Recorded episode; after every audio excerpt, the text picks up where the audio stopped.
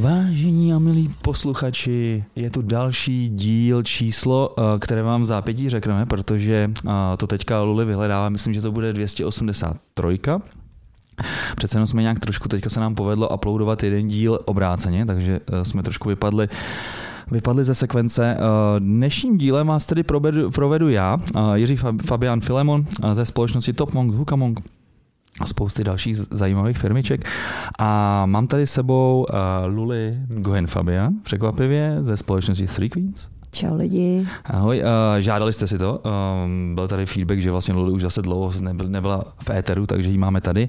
A to se stalo z toho důvodu, že bohužel Dagi přes prázdniny trošku zevluje a jezdí někde po moravských krajích. Uh, zdravíme samozřejmě Dagiho, užívej si to tam, ale přicházíš o super podcast, myslím, že super díl, na který já jsem se osobně strašně těšil, protože teďka jsme tady vlastně uh, z Luli byli o víkendu na krásné svatbě, že Luli? Ano, a, a byl, tam, byl tam jeden z uhlobaronů, uh, konkrétně sever, severočeské uhelné, nebo jak se to jmenuje, tam ty firmy se tak různě, různě uh, přemenovávají a bylo moc hezký s ním povědět se o limitech těžby a o tom, jak to celý funguje, jak teďka vlastně za ním chodí a orodují, že teda má těžit, on už vlastně tam samozřejmě nemá ty zaměstnance, celý je to v podstatě konzervovaný, takže nemůže, nemůže nemůže nic udělat a v podstatě se to krásně, krásně obrátilo.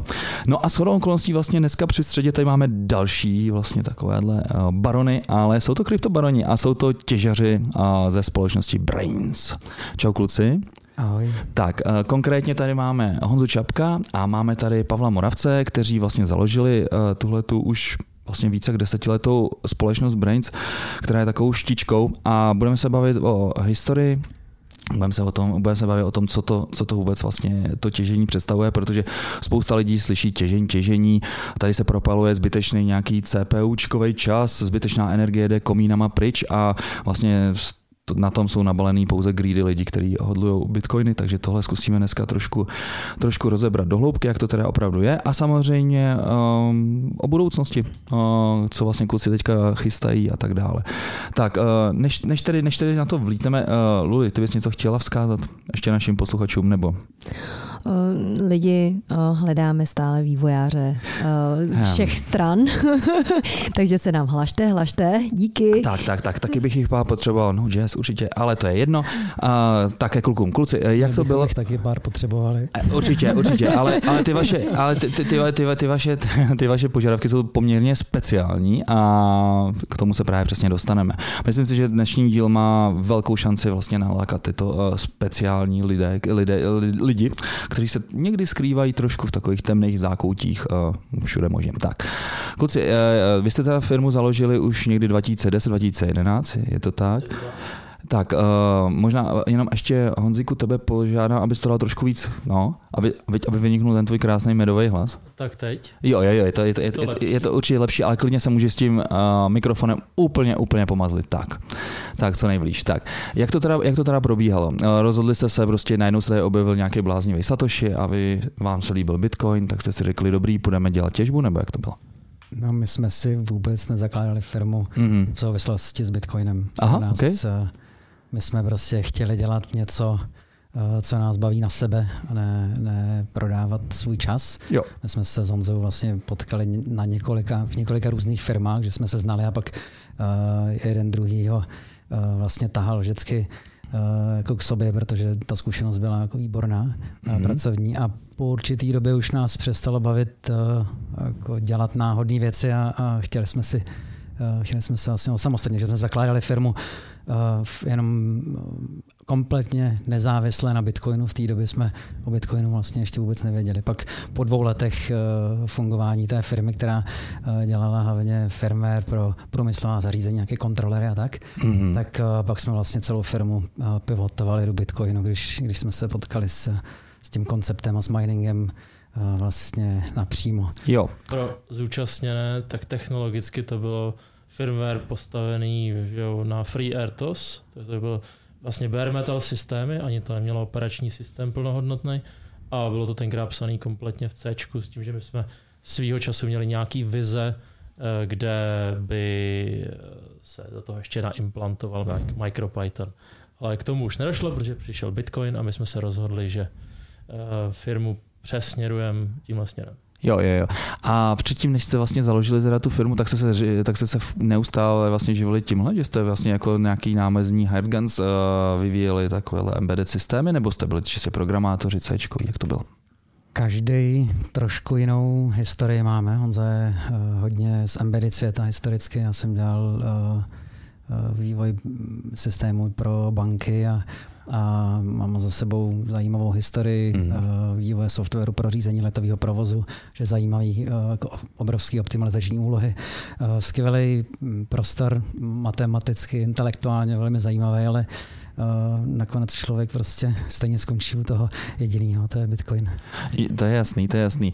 Ale to je zajímavé vlastně, že už v té době tě bavily takovéhle věci jako embedded systémy, to vlastně bylo ještě před dobou Raspberry Pi a tak, teďka samozřejmě všichni vidíme ten boom, ale tak eh, pro mě to byl tenkrát takový denní chleba. Vlastně od těch mikrokontrolerů, který neměli ani operační systém, tak v jedné zastávce ve své kariéře jsem dělal pro jednu nejmenovanou firmu v podstatě vývojáře Linuxového. Dělali mm-hmm. jsme prostě Představ si analyzátor krve a v tom běží nějaký Linux, takže tvůj jo. úkol není samozřejmě napsat tu aplikaci pro, eh, pro analýzu té krve, ale tvůj úkol je napsat BSP, nějaký board support package se tomu říká, čili aby vůbec ten analyzátor nabůtoval a základní periferie fungovaly, takže my jsme jako dlouho, já jsem hodně času strávil vlastně v této oblasti, kde jsme pro různý zákazníky v rámci té firmy dělali vlastně integrace a takovéhle záležitosti, aby vlastně měli tu základní platformu pro své zařízení funkční a pak si to mohli dát prostě tu aplikaci, která, řekněme, analyzovala krev. Jo. A to byla tenkrát ta firma Teranos, nebo jak se jmenovala, taková ta tu analýzu? No, ne. ne, ne, ne, bylo to něco jiného, jo? ne, nevím, kdo byl tím zákazníkem, vlastně říct, ale Teranos škoda, škoda, že nebylo vidět moje vyvalené oči. ještě jsem parťákovi nevíš vše.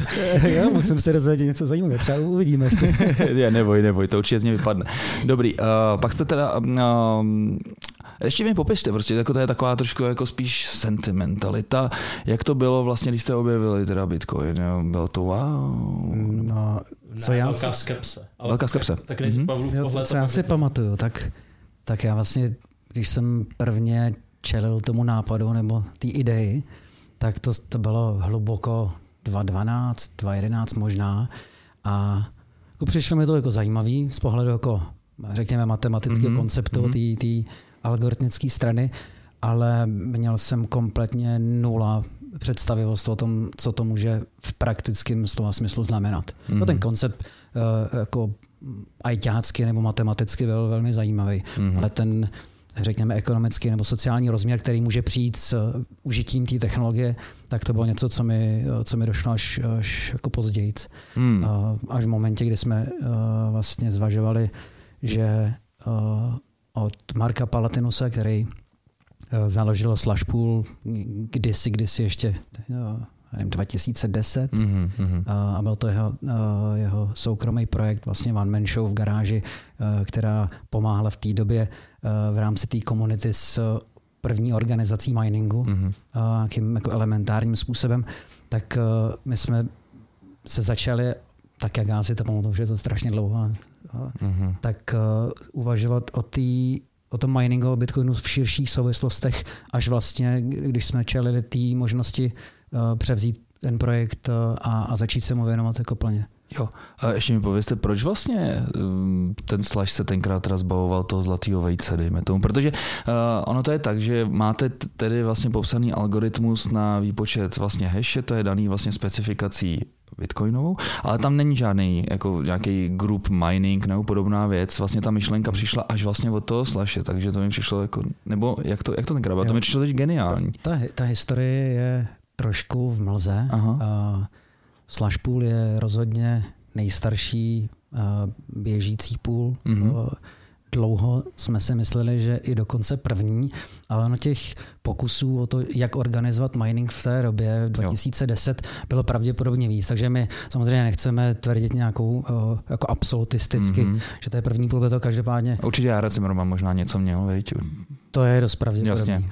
Uh, no každopádně k té otázce, proč, uh, proč ten Marek vlastně z části jako opustil ten projekt, ano. nebo se, to jsou dvě, dvě věci. Jedna je, uh, vím, když jste půl, tak organizujete těžbu 24-7 a lidem jde o peníze. Hmm. A dělat to jako jedna osoba, od rána do večera přes všechny svátky, všechny noci hmm. a, a řešit to, že máte prostě desítky, stovky tisíc připojení, a teď ta infrastruktura, hekři, bla, bla. ten nápor na jednoho člověka byl extrémní a on s tím vlastně potřeboval pomoc. Ten, jo. Uh, to je jeden důvod, a druhý důvod je, uh, že to je tak časově náročný, že se člověk nemůže věnovat ničemu jinému. A on no, se chtěl věnovat ještě jako jiným aktivitám v bitcoinovém světě a tak to celkem jako logicky eh, vyhodnotil si takhle a pro nás to byla samozřejmě eh, úžasná příležitost, jak se hmm. dostat eh, vlastně velmi rychle k, k něčemu, co je jako zajímavý projekt, který nenutně my jsme dokázali vyhodnotit, že by byl ekonomicky zajímavý. V té mm-hmm. době, když si člověk podívá na ty čísla, tak to vlastně bylo takový jako hurá akce a, mm-hmm. a je to jako skvělý. A, hmm. a uvidíme, jestli prostě to zase nepustíme, nebo budeme dělat něco jiného a, a na, naštěstí nás to nepustilo. Hmm. Teď já. Honza na mě koulí oči. No. Sorry. uh, Teďka ta pravda. Já, ne, jak k tomu dodám asi uh, takovou jako ještě trošku technickou omáčku, ale než se k ní dostanu, tak já si pamatuju, že jsme v podstatě Pavel, uh, je Markův spolužák někde ze střední, a s Markem jsme se vlastně neznali osobně, a pamatuju si jeden výlet prostě do Chorvatska, kdy jsem organizoval já takový ten hromadný na jachtu, prostě najdeš kapitána a prostě pak tam jedete jako na týden se eh, prostě eh, plavit po Chorvatsku. A tam jsem jako se Slašem strávil víc času a on o tom jako mluvil a říkám, to je nějaký divný, prostě to je nějaký GPUčka v přepravkách, to je a tak, tak mě to začalo jako hlodat, začal jsem, jsem pak jako trochu to studovat. No a v tom 2013, mě to trvalo jako dva roky si uvědomit, že to je jako fenomenální koncept. Hmm. Nemyslím půl, ale myslím vůbec jako celá ta věc. Eh, jako s čím tady máme co dočinění. A to jako pro mě v ten moment už jako ne, nebylo nic cesty zpět, protože když by se na to někdo podíval v ten moment jako snapshot, uh, jaká je tvoje situace, když funguješ jako freelancer, uh, máš prostě zákazníky, hrabeš se v různých zajímavých jako embedded systémech a pak jako switchneš na to, že teda provozuješ uh, jakousi infrastrukturu pár serverů po světě, ale vlastně jako finančně to pro tebe je aktuálně downgrade za závajícího kurzu a tak dále. Významný downgrade, můžeš si ty peníze vydělat jinde. Tak spousta lidí se ptala, jako, hmm. proč to děláte, kuci. No? My jsme hmm. jako vnitřně měli pocit, že to jako máme dělat, že to je, že to, je to ono a, a nějak to jako v nás uzrálo jako i dlouhodobě jako vidíme zatím jako větší smysl než čistě jako finanční, eh, nevím, v dnešní době, kdybych dělal IT, tak bych dělal buď Bitcoin nebo raketynictví, tak to vždycky jako říkám. Mm-hmm. A ne, nevidím jako jinou oblast, kde bych jako chtěl já osobně být činej a občas to takhle třeba i pičujem těm našim kandidátům, když se prostě přijdou podívat za náma na pohovor, jim říkáme, no co jiného byste chtěli dělat, že jo? Mm-hmm. Buď Bitcoin, nebo jako možností už není. Jo, jo, já chápu, že třeba mm, pro technoidy to může být přitažlivý. Je tam u vás třeba i takový ten filozofický rozměr eh, kryptoanarchismu a ale určitě je to uh, věc, eh, velmi významná složka toho, proč se tomu věnujeme. Mm-hmm. Jakože se snažíme přispět Eh, ke vzniku něčeho, co tady lidstvo předtím nikdy nemělo. Je to prostě něco, co umí neměnou historii. My nemáme jako, eh, všichni žijeme jako v digitálním světě poměrně dlouho, ale když se podíváš jako podrobně, tak nemáš moc jako eh, způsobu, jak vyrobit jako neměný data. Můžeš je podepisovat, že jo, můžeš mm-hmm. checksami a tak dále, ale jako ten proof of work, to je, když se nad tím zamyslíš, to je tak geniální yeah. věc mm-hmm. a jaký to má jako zásadní důsledky, je prostě jako těžký si uvědomit, trvá to dlouho a spousta lidí pak, eh, a tím bych možná nerad otevřel nový téma jako zelených ano. problémů a tak dále, proč to vůbec jako dělat. Ale já jsem zapomněl ještě na jednu technickou věc u toho půlu. A jak se jako diskutujeme o tom, jestli byl první, nebyl první a tak dále. Co bylo zásadní je, že on přišel s novým těžícím protokolem. Původně Bitcoin prostě fungoval na takzvaném getworku, což byl jakýsi long pole vůči těm těžícím uzlům. Mm-hmm. V podstatě běžným bitcoinovým uzlům. To je prostě mm-hmm. kus softwaru, který někde poslouchá a má tam prostě endpoint, kde se přes HTTP Getwork můžu, můžu získat jako nový job. Ale problém bylo, že toto bylo jako neúnosný z pohledu agregace těch spojení. Jako mm. unesu tisíc, deset tisíc, možná sto tisíc, mm. ale pak to jako uh, crashne. A Slash vlastně dal dohromady takzvaný Stratum V1, dneska tomu říkáme, protože my jsme vyrobili mezi tím V2 jako Brains a ten umožňoval řídit tu, tu obtížnost, takže i když na tom spojení vyselo prostě x desítek tisíc zařízení, hmm. tak on, on dokázal ty zařízení jim říct, no tak jako těžte pro mě, ale, ale budete to mít teďka trošku těžší, takže mě nezaplavíte těma výsledkama hmm. a vlastně to jako začalo škálovat jakýmsi způsobem. Tak to byla ta věc, která uh, jako se možná je ten důvod, proč se to jako chytlo, jo? že se řekne, tohle byl první půl, protože tenhle koncept v podstatě potom převzali všichni ten protokol Stratu, jo? že všichni ho naimplementovali, každý nějaký po svém dialektu, je s tím spousta problémů, protože to nemělo pořádnou specifikaci, ale to byly takový ty divoký dřevní doby, jo? ale jo. To, tohle byla ta, ta, podle mě ta game changing věc v tom samotném miningu. Mm-hmm, mm-hmm, mm-hmm. OK, a vy teda se vlastně to postupně přebrali, aby jsme tady dokolepili nějakou tu historii, než se, než se vrhneme na ty, na, na ty techniky technikálie. Udělali jste teda vlastně, jak si tady už zmínil, vlastně tu Stratum V2, nějaký hlavní třeba mm, věci, které jste tam změnil oproti té jedničce, jenom tak nějak letem světem, než se pustíme pak. Rychlej přehled. Hmm. Uh, protokol je binární, jo. snažili jsme se o nějakou efektivitu, mm-hmm. dali jsme pod to na takzvaný noise frame, protokol framework jsme vyrobili jednoduchý handshake protokol, zase pro zúčastněný, protože to poslouchají programátoři. Eh, je to v podstatě obdoba TLS 2.0 bez, bez legacy hmm. eh, bordelu, jestli můžu použít tohleto slovo. Mm. Je to prostě čistě jednoduše, jednoduše navržený eh, protokol, který má nějaký matematický proof, tam v podstatě je formalismus u Noizu, kde definuješ, jak má vypadat ten handshake. Mm. Řekneš si, zajímá mě autentizace serveru, což je to, co jsme potřebovali. My nepotřebujeme autentizaci těch zařízení, můžeme se bavit potom proč třeba. Jasně. A to, je, to, to leží pod tím, takže security jsme nějakým způsobem chtěli standardizovat, vyřešit. Toto je matematicky jako nějak eh, verifikovatelný ten noise, takže mm-hmm. to jsme to vybrali. Nevybrali jsme to sami, pomohl nám s tím Matt Corallo, vývojář velký bitcoinový. Uh, pak jsme eh, trošku přestrukturovali některé zprávy, mm-hmm. aby jsme jako dosáhli toho, že zrovna některé jako broadcasty nechodí jako zbytečně často s zbytečnýma informacemi. To nás v poslední době lehce doběhlo, protože řešíme překlady mezi těma protokolama.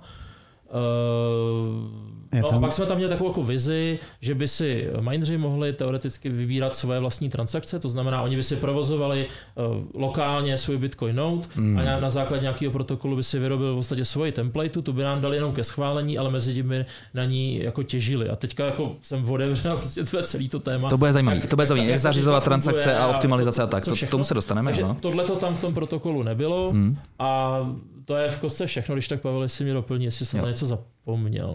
Já myslím, že ten, ten principiální, uh, principiální, kterou přináší ten protokol, je možnost oddělit uh, roli půlu jakožto distributor peněz mm-hmm. a uh, entity, která definuje, jak má vypadat nový blok. Jo. jo tahle jo. separace je klíčová, je to principiální změna. Jo. Je to obrovský technický problém, jak mm. to mhm. udělat tak, aby Eh, celá věc škálovala na eh, stovky tisíc miliony spojení a zachovala se ta efektivita eh, těžby, tak aby člověk díky použití tohle protokolu, který něco krásný umí, nepřicházelo peníze. Mm-hmm. Dneska celý mining běží na V1 a kompletně všechny bitcoiny dneska vznikají díky nebo přes uh, Stratum V1 těžbu. Až na velmi malinkatý výjimky a to je uh, naše parciální nasazení V2 pro některé naše vnitřní spojení mm-hmm. a možná nějaký self-mining, o kterém jako moc nevím, takže já nemůžu to říct absolutně, ale vlastně všechny veřejné půly používají uh, Stratum V1. Mm.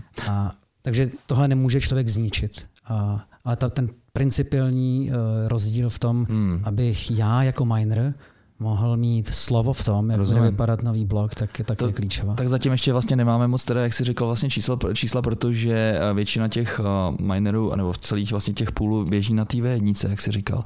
A tam bude určitě zajímavý pak vidět, kolik lidí vlastně těch minerů využije vlastně ten templateovací eh, systém a zkusí ještě optimalizovat a trošku vyškrábnout ještě vlastně z těch, z těch fee, vlastně těch fíček, které za ty transakce víc. No. Je, je to tak a já nevím, jestli o tom můžu mluvit, nebo jsme pod NDAčkama. Myslím, že pod NDAčkama nejsme. Aha. Zrovna v tomhle.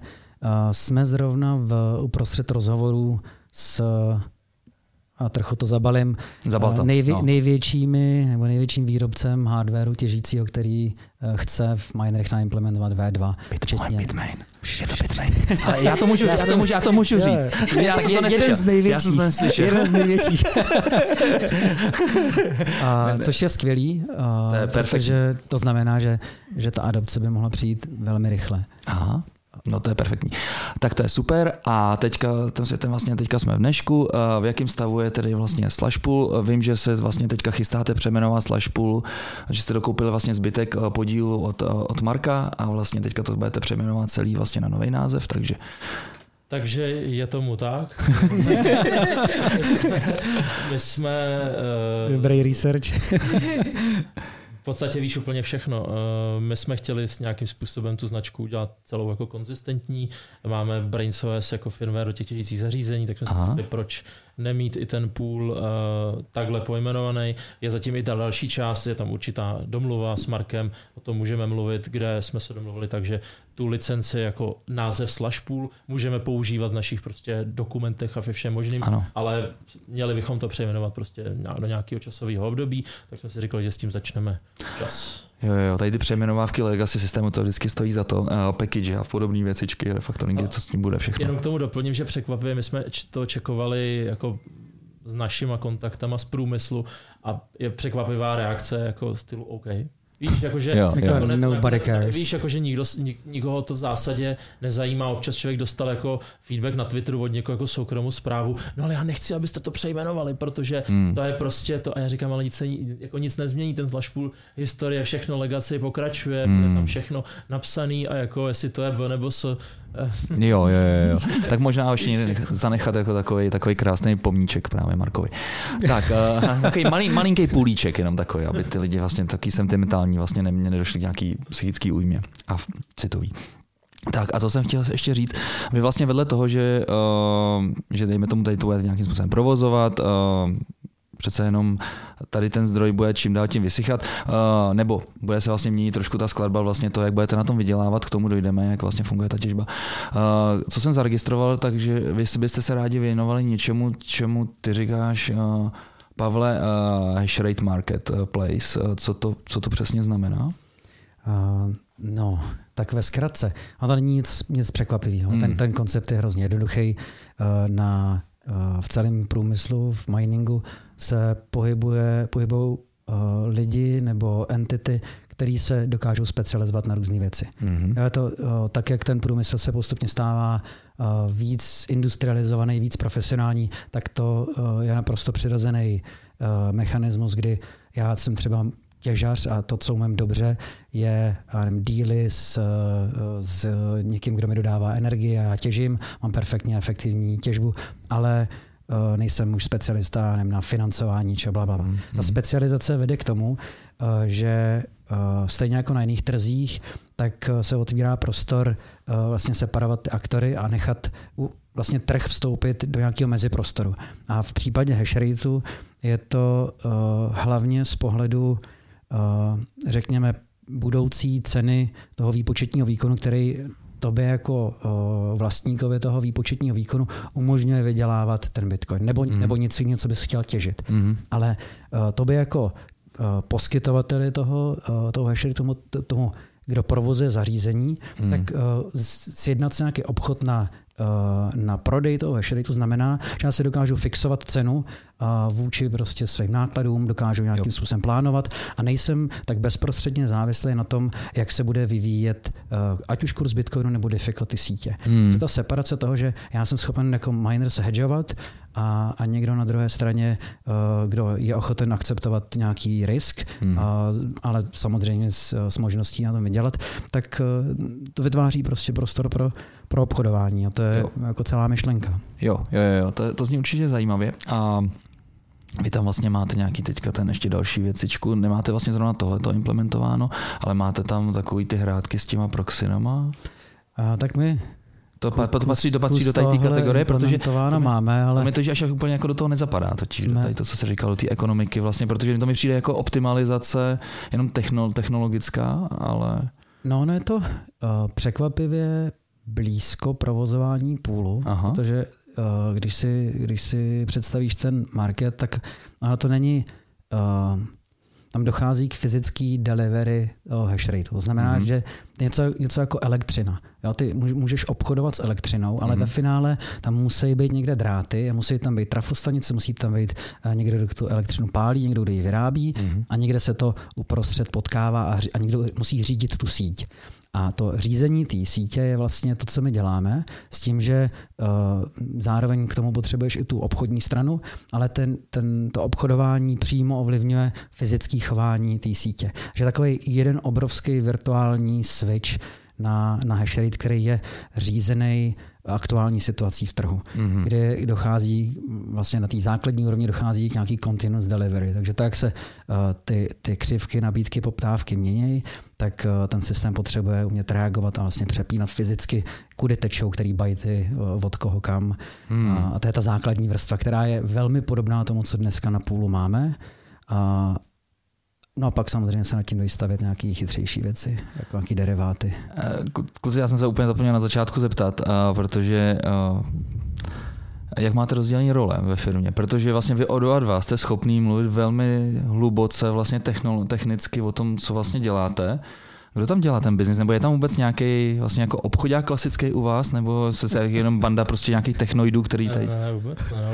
Ale, ale, ale roky, roky to tak bylo. Až, až jednotky let zpátky. Ale roky to tak bylo. A začalo to, začalo to tak, že uh, Tyjo, já si myslím tak čtyři, pět let dozadu. Já fakt teď jako se trošku ztrácím v, jako v datumech, ale jsme začali jezdit po těch konferencích a jako uh, zjistíš, že je potřeba eh, trošku něco víc. Mm-hmm. No a vlastně před pár lety jsme najali Edvarda, eh, to je náš šéf business development, a od té doby jsme pochopili, že vůbec jsme nechápali, jak, jak je možné, že jsme to, se tomu mhm. nevěnovali mm-hmm. jako dopředtím. Takže máme lidi uh, teďka v podstatě po severní a jižní Americe, a takový ten tým je distribuovaný a vlastně to je to, kde se aktuálně nejvíc děje miningu, pak jdeme tomu ještě nějaký Kazachstán, a tenhle ten směr Gruzie. Mm-hmm. A tihle lidé nám prostě pomáhají dělat business development, protože my jako ITáci to rozhodně neumíme. Mm-hmm. Takže vy prostě tady ty lidi jsou takový ty náhončí dalších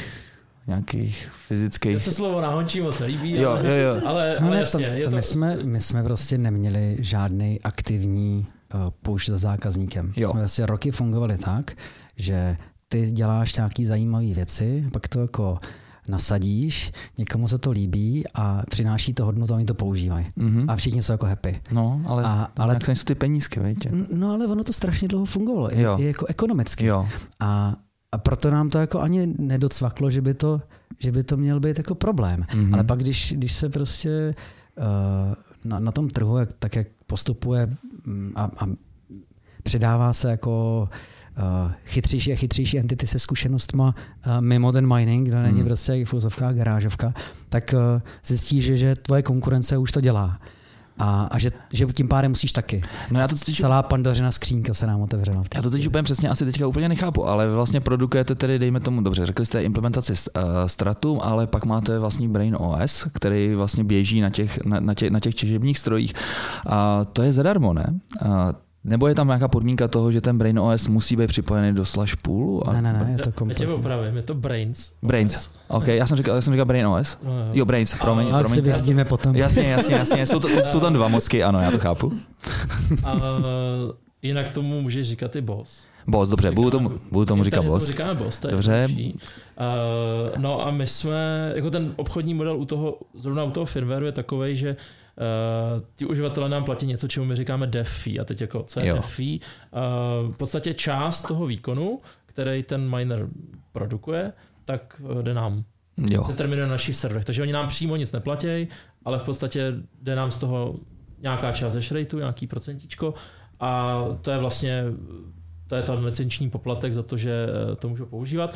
A samozřejmě používají to proto, že to má pro ně nějakou přidanou hodnotu a tou přidanou hodnotou budíš to, že to najde optimální nastavení čipů ano. Eh, na těch jednotlivých hashboardech, deskách v tom mineru, mm-hmm. tak, aby těžili na maximální výkon, mělo to větší výkon, než vám než ti výrobce dodá, nebo to těžilo na menší výkon, ale s větší efektivitou, závisí na ceně, elektriky, na, na ceně elektřiny. Ano. A tyhle všechny uh, kalkulačky se dají u nás vyzkoušet na Insights Brainscom, kde vlastně je možný si modelovat takovou hypotetickou farmu, že si můžeš vybrat mining rig, čili mining zařízení, který chceš používat, uh, do toho vstupuje nějaký uh, tvůj, tvoje cena elektřiny, uh, nějaký operational cost a tak dále a dá se tam vymodelovat za stávajícího kurzu a nějakou predikcí vývoje obtížnosti sítě. Že by to třeba neměl asi nejspíš dělat. Že by to no. třeba neměl dělat Jo. v Čechách třeba. Jo, jo, jo. Jo, takže, takže eh, tohle vlastně uh, máme ještě jako takovou doplňkovou službu zdarma pro lidi, kteří jako uh, s náma takhle spolupracují, tak si můžou takovýhle jako verifikace Mhm, dělat mhm. uh, a mít jako nějaký vhled do toho vlastně, co ekonomicky znamená v dnešní době třeba provozovat mining. No, no ne, je to hrozně překvapivý. Jo. On by člověk nečekal, že a, takováhle kalkulace bude potřeba někde na netu, že bude muset vyset. Ale my jsme tolikrát se Hmm. potkali s tím, že že si lidi nejsou schopní udělat elementární výpočet efektivity. A jestli se je nějaký jestli se jim to vyplatí. A bylo to tak frustrující, že na, nakonec to vzniklo Mining Insights. Je to jako obrovsky skvělé, teď to používáme taky, že? protože Mhm. tahat to někde po kalkulačkách nebo si to psát v nějakém skriptu je, je jako nesmysl, vyklikat to na webu je pochopitelně jednodušší, ale já jsem byl tolikrát šokovaný tím, jak někdo dokáže vynaložit množství peněz do absolutního nesmyslu, bez toho, aniž by si udělal elementární uh, koprův toho, že to dává ekonomický smysl. A to není žádná jako vysoká matematika. To je prostě trojčlenka prakticky. Přesně tak, spočítat vlastně cenu za kilowatt Což je, což je problém ten, že vlastně až teďka vlastně, než se ty ceny začaly za energie drasticky zvyšovat, tak vlastně lidi ani pomalu vlastně nevěděli, kolik platí, kolik platí za elektriku. Jo, že to bylo takový fakt překvapivý, jsem se tak ptal různě, ne, prostě tak, jako, tak vůbec vlastně neměli absolutně vůbec přehled. Pak si samozřejmě pořídili buď to nějaký, nějaký krásný rig na to natěžení Etherea, nebo podobný nějaký takový ty GPUčkový, a nebo, nebo nedej bože takovýhle asi, asi, asi adminera, adminera někde za nějakých x desítek tisíc a divili se strašně, že vlastně jim to třeba měsíčně přináší nějakých 80-100 dolarů, no tak Tímto zdravíme Lukáše. jo, jo, jo. Nevím, nějakého, nějakého Lukáše, nevím, to nějaký tajný, Jestli jsem někoho tady. urazil, tak se omlouvám, ale je to důležitá životní lekce. My tohle chceme i jako po programátorech, jo, prostě Hmm. taková ta úloha. Tak máš eh, mining zařízení, který, který dělá 4 GHz za vteřinu, za jak dlouho najde blok. Mhm. Jo, a ty potřebuješ, aby ty lidi, eh, není to jako o nějakým memorování těch věcí, ale o té úvaze, jakože Mhm. budou znát, v podstatě tam je potřeba jeden jediný axiom uh, znát vlastně z Bitcoinu, protože to je definice, Ano. definovaný ten minimální target a Mhm. můžeme fakt jako rozebrat ten mining. jak. Určitě. Jo, to je, je definovaný prostě fixně minimální target, to jsou čtyři jevka pošiftovaný doleva o 208 bitů. Je Jasně, to je ten výsledek té úlohy. E, jo, a tohle, tohle je ten target. A prostě Ano. ten miner nedělá nic jiného, než že zkouší točit jakýmsi Než mu to vyjde. uvnitř A zhashovat to Jo. třeba 256, teda dvakrát, to je teďka Mhm. mm-hmm. velká drobnost, ale dělá to jako double. Mhm. A potom vlastně, když mu vyjde to 256 bitů číslo, tak se podívá, a je to to číslo menší než ten, ta- ten target, který jsem si nastavil? Jo. Pokud ano, tak posílám výsledek. A teď se můžeme bavit, že uh, nějaký, nějaký target je nastavený v tom mineru, tam může být Mhm. mm-hmm. kompletně i ta jednička, ta nejmenší. A pak je nějaký target právě třeba na tom půlu, kde ten půl se snaží, aby ty minery ne, mu neposílali jako mnoho výsledků. Jo. Třeba jednou za dvě vteřiny, tři Jo. vteřiny to stačí. No a pak je nějaký target, který má ta síť, a to, když ten, když se podaří splnit, tak je to takzvaná golden noc a to je ten nalezený blok. Mhm. A teď se určitě zeptáš, jak, jak ten miner ne, ten blok neukradne. Tak, no, je to, to, je, je, je, to, tam- to, tam- to tam Už si, už jsi se párkrát s někým bavil. Jo, jo, jo, jo, hele, to je typická otázka, no, a tady to, protože uh, přece jenom lidi jsou greedy, že jo, takže uh, možná bychom mohli říct přesně, jak vlastně tady ten mining funguje, než se vlastně dojdeme k tomu, jak vlastně pak ty minery jednotlivý jsou vlastně organizovaný do toho půlu, aby právě pak si pohlídal, no. To znamená vlastně, jako obecně bych, bych, tady, bych tady třeba zmínil to, co to vůbec vlastně znamená to těžení, jo, protože pro spoustu lidí to vlastně dobře najde se blok, jo, a co to znamená, jako za co dostaneš vlastně odměnu, co to je halving, jak tam vlastně organizuješ transakce, víš, takovou to základ vlastně na jednom Jo, nodu jo, a pak to, tak, tak, tak. A pak jsme se vrhli vlastně na, ty, na tu organizaci toho půlu, jak tam vlastně pak funguje ten stratum a podobný věc. Tak eh, já začnu touhle části a Pavel udělá ten Tak, tak, tak. rozdělíme. Tak, tak. Hele, tak blok, jo. Čo, co je blok? Hmm. Do bloku se dávají takzvané transakce. Můžeme si to představit. Kdysi, než bylo internetové bankovnictví, tak člověk si vzal ve spořitelně lísteček, vyplnil tam transakce, co si přeje jako udělat a hodil ho do boxu. Mhm. A doufal, že má dost peněz na svém účtu a že příslušný úředník, úřednice ho vezme a zatěží ho do, Mhm. do uh, informačního systému Ano. banky. Mně se změní balance a ti občasnění dostanou nějaký peníze. A tak vlastně ten blok obsahuje přesně tyhle ty transakce. Tak a teďka kdo, kdo dělá ten blok? Tak aktuálně je to tak, že software jménem Bitcoin, Bitcoin Core, uh, se ho můžu dotázat a dej mi šablonu nového bloku. A ten, mm-hmm. ty bitcoinový, ten bitcoinový software, prostě těch uzlů, na kterých běží, jsou desítky tisíc, stovky tisíc po světě a v podstatě to je ta bitcoinová síť. Takže ty, když chceš udělat transakci, tak v Trezoru že jo, vyplníš, co chceš kam poslat na nějakou adresu, zmáčneš čudlík, ono se to podepíše a pak zmáčneš ještě jednou čudlík a ono se to odešle do této sítě. Najednou tvoje transakce se objevuje v takzvaném mempoolu, to mhm. znamená, to je jakási distribuovaná paměť, která nemusí být všude úplně stejná, ale plus minus je stejná jakoby přes, přes celý svět. A vlastně na základě tohohle toho mempoolu, kde je sada transakcí, které jsou k dispozici, tak se teda eh, ten miner eh, dostane jakousi šablonu, což je prostě teda ten lísteček s vyplněnýma transakcemi, ale co tam chybí je ten podpis toho úředníka. Mm-hmm. A ten podpis toho úředníka, aby eh, jsme se bavili o tom, že to není jen tak a nemůže to podepsat jako jen tak ledaskdo, protože jak pak budeme rozhodovat, co je správně, co není správně, tak ten podpis úředníka v tuhle chvíli znamená, že musím jako splnit jakýsi kritérium, nějakou jednoduchou hádanku. A ta jednoduchá hádanka je, představ si tisíci stranou kostku a já ti řeknu, hoď prosím tě číslo, který je menší než eh, třeba 300. Mm-hmm. Jo, a teď ty to jako házíš, to je to, co ten miner dělá, on prostě furt jako točí si nějakým counterem a teď to hashuje a zjišťuje, jako co mu zrovna vyšlo. A když mu to číslo vyšlo menší než to, co jsem ti jako zadal, mm-hmm. tak vyhrál a on to do toho, do, to, do té šablony toho bloku jako doplní a pošle to jako instanci výš. Jo. A to je celý. Jo. jo, to je vlastně to, to je jako celý, celý princip miningu. A ten, ten miner je schopen dělat takovýhle výpočtu, uh, my tomu říkáme hash rate, když se ptají, co je hash rate, tak to je počet těch hashů, který to to zařízení dokáže spočítat za vteřinu. Mm.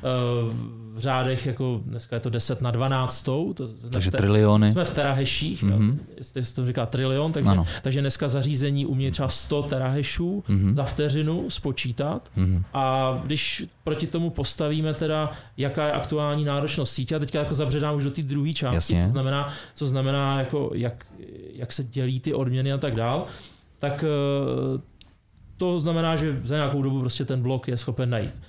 Um, ta síť je nastavená tak, aby účastníci jakožto mineři, mm-hmm. takže ne ti, kteří jako dodávají tam transakce, ale provádějí tu těžbu, mm-hmm. tak aby uh, dostávali rovnoměrně odměnu nějakým mm-hmm. způsobem a ta se řídí právě tou difficulty. To znamená hmm. uh, síť. Vnitřně, rovnoměrně časově myslíš? Rovno, ne, ne jako rovnostářsky, jako že každý... Rovnoměrně časově. Jo, jo, jo. To znamená zhruba uh, ten blok se najde jednou za 10 minut, hmm. pravděpodobností 67%. Je to jako když lidi chodí na zastávku podle nějakého hmm. Poissanova rozdělení. A takže hmm. těch bloků za den je plus minus 144. Hmm. A v podstatě uh, ten, ta síť těch uzlů jednou za 2016 bloků nalezených tuhle tu obtížnost aktualizuje, tak, aby se byla jistá, že pořád jsme v tom range plus minus 144 bloků za den nebo jeden blok cca za 10 minut. Jo. Jo, takže když třeba se stalo historicky, že v Číně schořela nějaká jako zásadně velká farma mm-hmm. nebo byla třeba zabavená, skonfiskovaná, mm-hmm. tak ten drop toho hash rateu se projevil tím, že najednou se bloky nenacházely každých 10 minut, ale nacházely se třeba jednou za 12 minut, 13 minut. Mm-hmm protože ten, eh, ta úprava, difficulty adjustment je ten klíčový slovo, jo. Eh, kdyby to někdo hledal, tak se děje jednou za těch 2016 bloků a ty než se vytěží, tak to trvá těch 2016 bloků, no ale v tomhle případě ta, ten čas byl natažen jako No jasně, protože to bylo 12, minut, jasně. Ale za 12 minut. Mm-hmm. Ale potom zase došlo k úpravě té difficulty té sítě, protože tam ubyly miningové zařízení jo. a zase se to snažilo upravit tak, aby uh, jsme měli ten block rate nějakých 10 minut. Hmm, hmm. Takže, takže, takže to znamená, že vlastně jako ty půly musí reportovat jako vejš pomocí toho Bitcoru uh, current hash rate, aby vlastně jako se mohla tady ta vlastně... to je právě na tomto hezký, že oni nikomu nic reportovat nemusí. Aha. A protože ta ten... analogie s tím úředníkem a posune to dál trošičku pokulhává. Tam uh, je prostě si potřeba uvědomit, že uh, ten, ten těžební mechanismus uh, proof of work mm. specificky Eh, je geniální v jedné věci a to je, že nevyžaduje žádnou uh, kooperaci uh, v tom procesu mm-hmm. výběru, kdo postaví blok. Mm-hmm. Je to způsob, jak kdokoliv na světě jenom skrze propojení se uh, mezi těma bitcoinovými uzlama, mm-hmm. tak může těžit a nepotřebuje koordinaci s nikým jiným. Ano. A je to vlastně taková veřejná soutěž. Ano. A a jenom ty, ten protokoly, kterými si vyměňují informace tak a, a nějaký pravidla v té síti zajišťují, uh, že uh, jeden, jedna linie je jenom jedna. ale už nepotřebuju schválení. Když najdu tu, tu golden nonce, a distribuju ten blok do sítě, jak jsem vyhrál. Jo, jo, jo. Jenom, že se může stát, že vlastně tady tu Golden Nonce najdou třeba dva na jednou a začnou jo. rychle stavět, jo. Takže jak tady to pak, jak tady to pak funguje vlastně, než se... Oni v podstatě spolu závodí, že v ten moment uh, ty bloky jsou na sebe napojený. Ano. To znamená, v bloku je zároveň zahrnutá hash toho předchozího. Takže když si to představíme jako historii těch bloků, tak v určitý moment všichni těží, tomu, tomu říkáme typ, to je ten poslední blok, který se našel a všichni se snaží najít nový kandidát na blok. Mají prostě, nebo nový blok, že jo. Mm. Mají, mají ty šablony, ty jsou plus minus stejný, CCA, většinou incentiva je, pojďme tam dát co nejvíc transakcí, které mají co nejvyšší fíčka, aby jsme mm. vydělali eh, ty fíčka a plus eh, Coinbase, který se můžeme dostat za mm. pětí. A teďka těží všichni a stane se to, že, že v, v nějakém prostě range pár sekund, nebo i třeba fakt ve stejný okamžik najdou dvě strany na světě eh, ten blok. Mm-hmm. A ty bloky jsou jakoby rozdílný. Ano. Oni, oni obě ty strany eh, submitnou do té sítě a ta síť rozhodne, který z těch bloků, bloků vyhrává. A ještě se tím může stát to, že na jednom konci světa, třeba v Číně, ten blok je submitnutý, to znamená v ten moment v té části světa mm. se distribuje už nová práce na základě nově nalezeného bloku, ale ale v Americe můžou klidně submitnout ten, ten ten jiný blok, no. všichni začít těžit na úplně něčem jiným. A protože mají větší štěstí, tak najdou třeba další dva bloky a tím pádem vyhrajou. A tady ta veškerá práce je v ní več. Je v ní več. Hmm, takže, več. jo, jo, jo. Takže ty transakce, které pak byly tady v těch blocích, eh, se vlastně vracejí do toho mempulu a znova, znova se zaradí. OK, OK. Je to a prostě závod, je to Je to závod, je to, je, je to šílený. Dneska Takže... už překvapivě jako optimalizovaná věc. To se neděje příliš často, protože Aha. samozřejmě všichni participanti mají veškerou incentivu, aby se tohle to nedělo, protože práce spálená na bloku, který se ukáže, že je takzvaně orfan, hmm. tak, tak je vyhozená práce.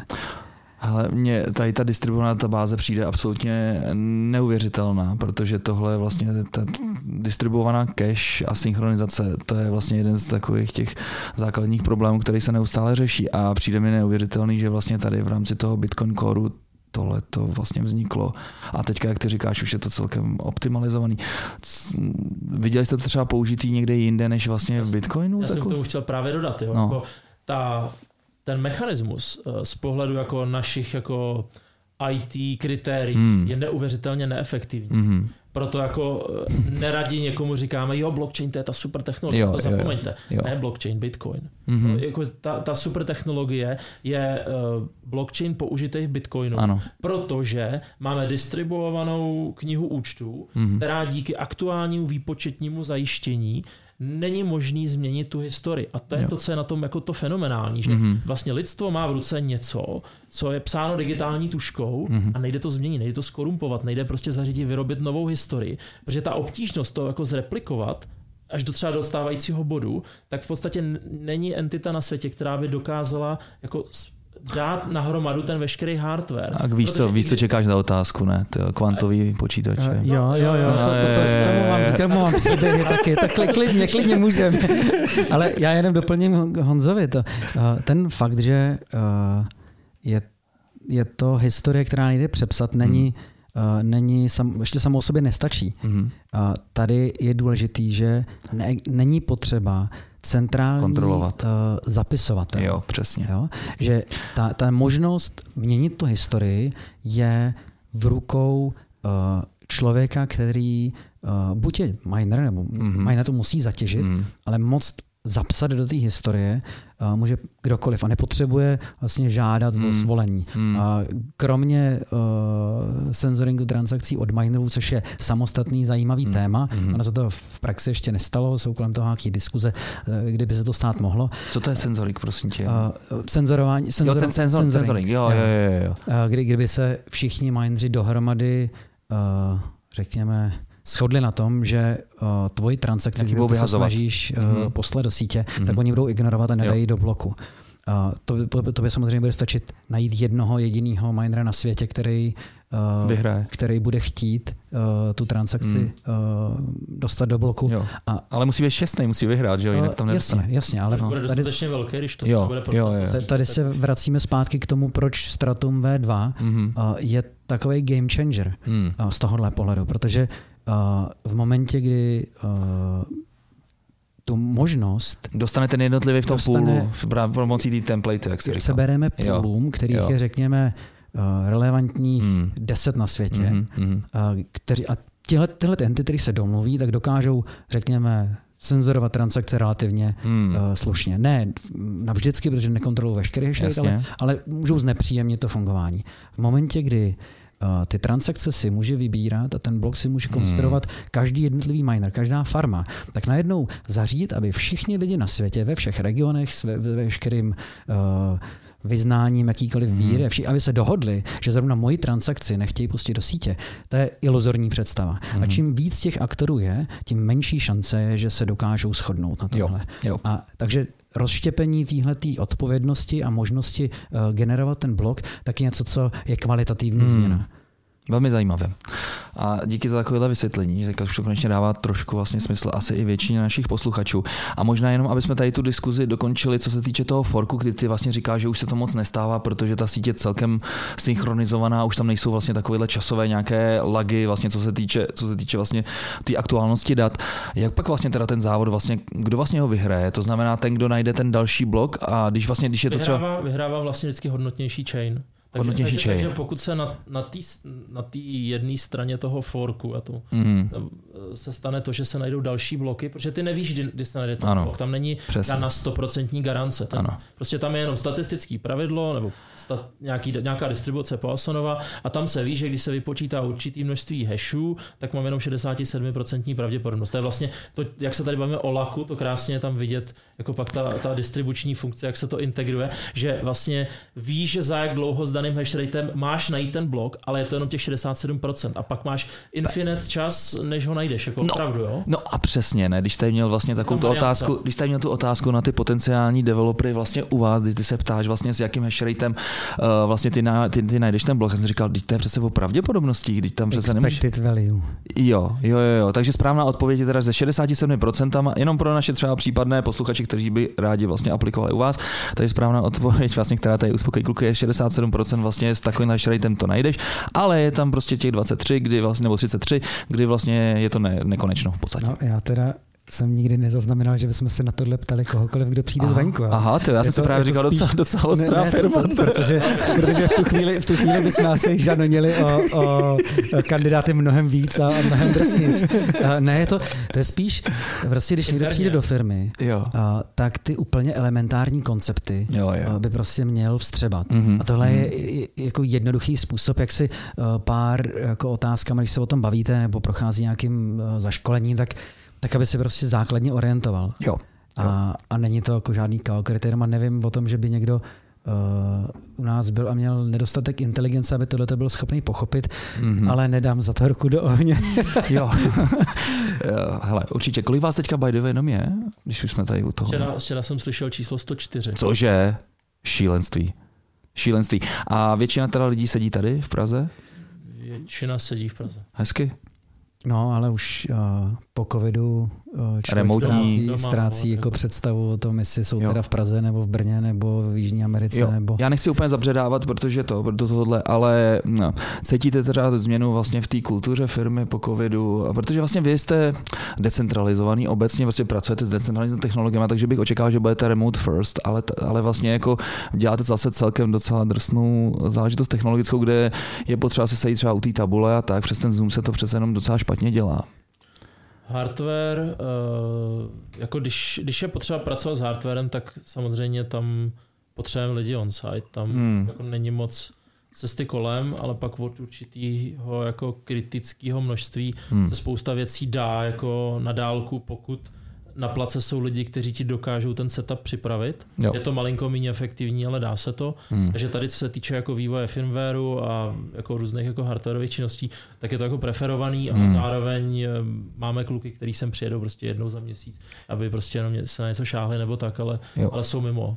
A když jsme u toho hardwareu, jenom můžeš třeba jako našim posluchačům říct třeba, jaký skills hledáte a třeba jak vypadá vaše dílna, co tam všechno máte, s čím si všechno může, můžou hrát? No Ježiš, máme, tam, máme tam spoustu krásných hraček, máme tam logický analyzátory, máme tam páječky, máme tam zařízení na to, jak z těch, zaříz, z těch, z těch minerů sundavat čipy, dávat je tam zpátky. To je vlastně celý oddělení, jako fakt, co se týče takového hardwareového maintenance máme na Českomoravský a potom jako podstatě v Karlíně, kde máme jako hlavní office, tak tam, protože v budově nejdou odevírat okna, tak jsme prostě nemohli takovýhle hardware lab úplně jako provozovat, ale tam prostě taky občas se člověk zakopne o miner, protože mm. zase kluci potřebují. A na to využíváme naši podcastu, že tam má výborný audio eh, vlastnosti, okay. máme, s tím máme monitorama, že jo, vyslaný, aha, aha. takže tam kluci mají občas jenom píchnutý analyzátor do mineru, protože v podstatě naše práce aktuálně se, se, jako se skládává nejenom ze samotného čistého softwarového vývoje a my nejdřív potřebujeme vědět, jak to zařízení funguje, protože Překvapivě nám ti výrobci nedávají k tomu datasheety ani jakýkoliv specifikace nebo podporu. Tohle je velký téma, k tomu se určitě krásně, to, to ještě vezmeme, protože jako jak tam pak řešíte nějaký právní aspekty a podobné věci, přece ty firmy se na to nekoukají moc rádi. Jak právní aspekty? No jako to, že se někomu vrta, vrtáš prostě v jeho hardwareu. Jako já, víš co, já se pohybuju třeba v daleko, daleko méně technologičtější záležitosti a to jsou ohní dýmky. A tam prostě stačí, že jenom trošku se vlastně začneš hrabat někomu v tom jeho produktu, nedej bože, že se tam aspoň trošinku to podobá a už prostě prostě máš tady armádu právníků na, hrba, na, na hrbu. A myslím si, že na ty Číňani třeba v případě Bitmainu, jako divím se tomu, že vlastně jako jim to ne, jo, dobře, tak jo, tak toho necháme být. Ne, ne, ne to, to, to vrtění hlavou nebylo, ne, to je špatný téma, ale ne, není to takový problém, jak to Aha, vypadá. To je neuvěřitelné. Zase třeba, pokud já vím, za celou historii hrabání se a v reverse engineeringu toho hardwareu nesetkali s tím, že by, a Bitmain samozřejmě ví, co děláme, hmm že by nám někdo jako zaťukal na dveře a řekl, kluci, ale tohle jako nemůžete. Oni hmm. mají, jako, co se uh, právních stránky týče, tak mají sami mnohem větší máslo na hlavě jo. Uh, ve formě vlastně porušování softwarových licencí uh, ohledně firméru, který uh, provozují na těch zařízeních, který dodávají. Mm-hmm. A já si nemyslím, že by úplně chtěli se pouštět do téhle diskuze nějak. Jo, takže na ně něco víte, to je super. A to... To klidně řekneme. A my jsme jim to řekli do očí na nějakých konferencích, ale... To klidně ale... to klidně řekni to tady, to je jako... Pojď, pojď. No ne, no, je to, je to, je to jednoduchý, že jo. Eh, kdysi existoval software jménem CG Miner mm-hmm. a byl určený na těžbu nejdřív na CPUčkách, tam z toho potom vyndali, pak se těžil na GPUčka. A v určitý moment se ten CG Miner začal adaptovat na to, že v podstatě uh, uměl těžit i na těchto těch zařízeních specializovaných pro těžbu Bitcoinu, čili my tomu říkáme ASICy, ale ASIC je to proto, že tam jsou Application Specific Integrated Circuits, čili ty čipy, které umějí rychle hashovat.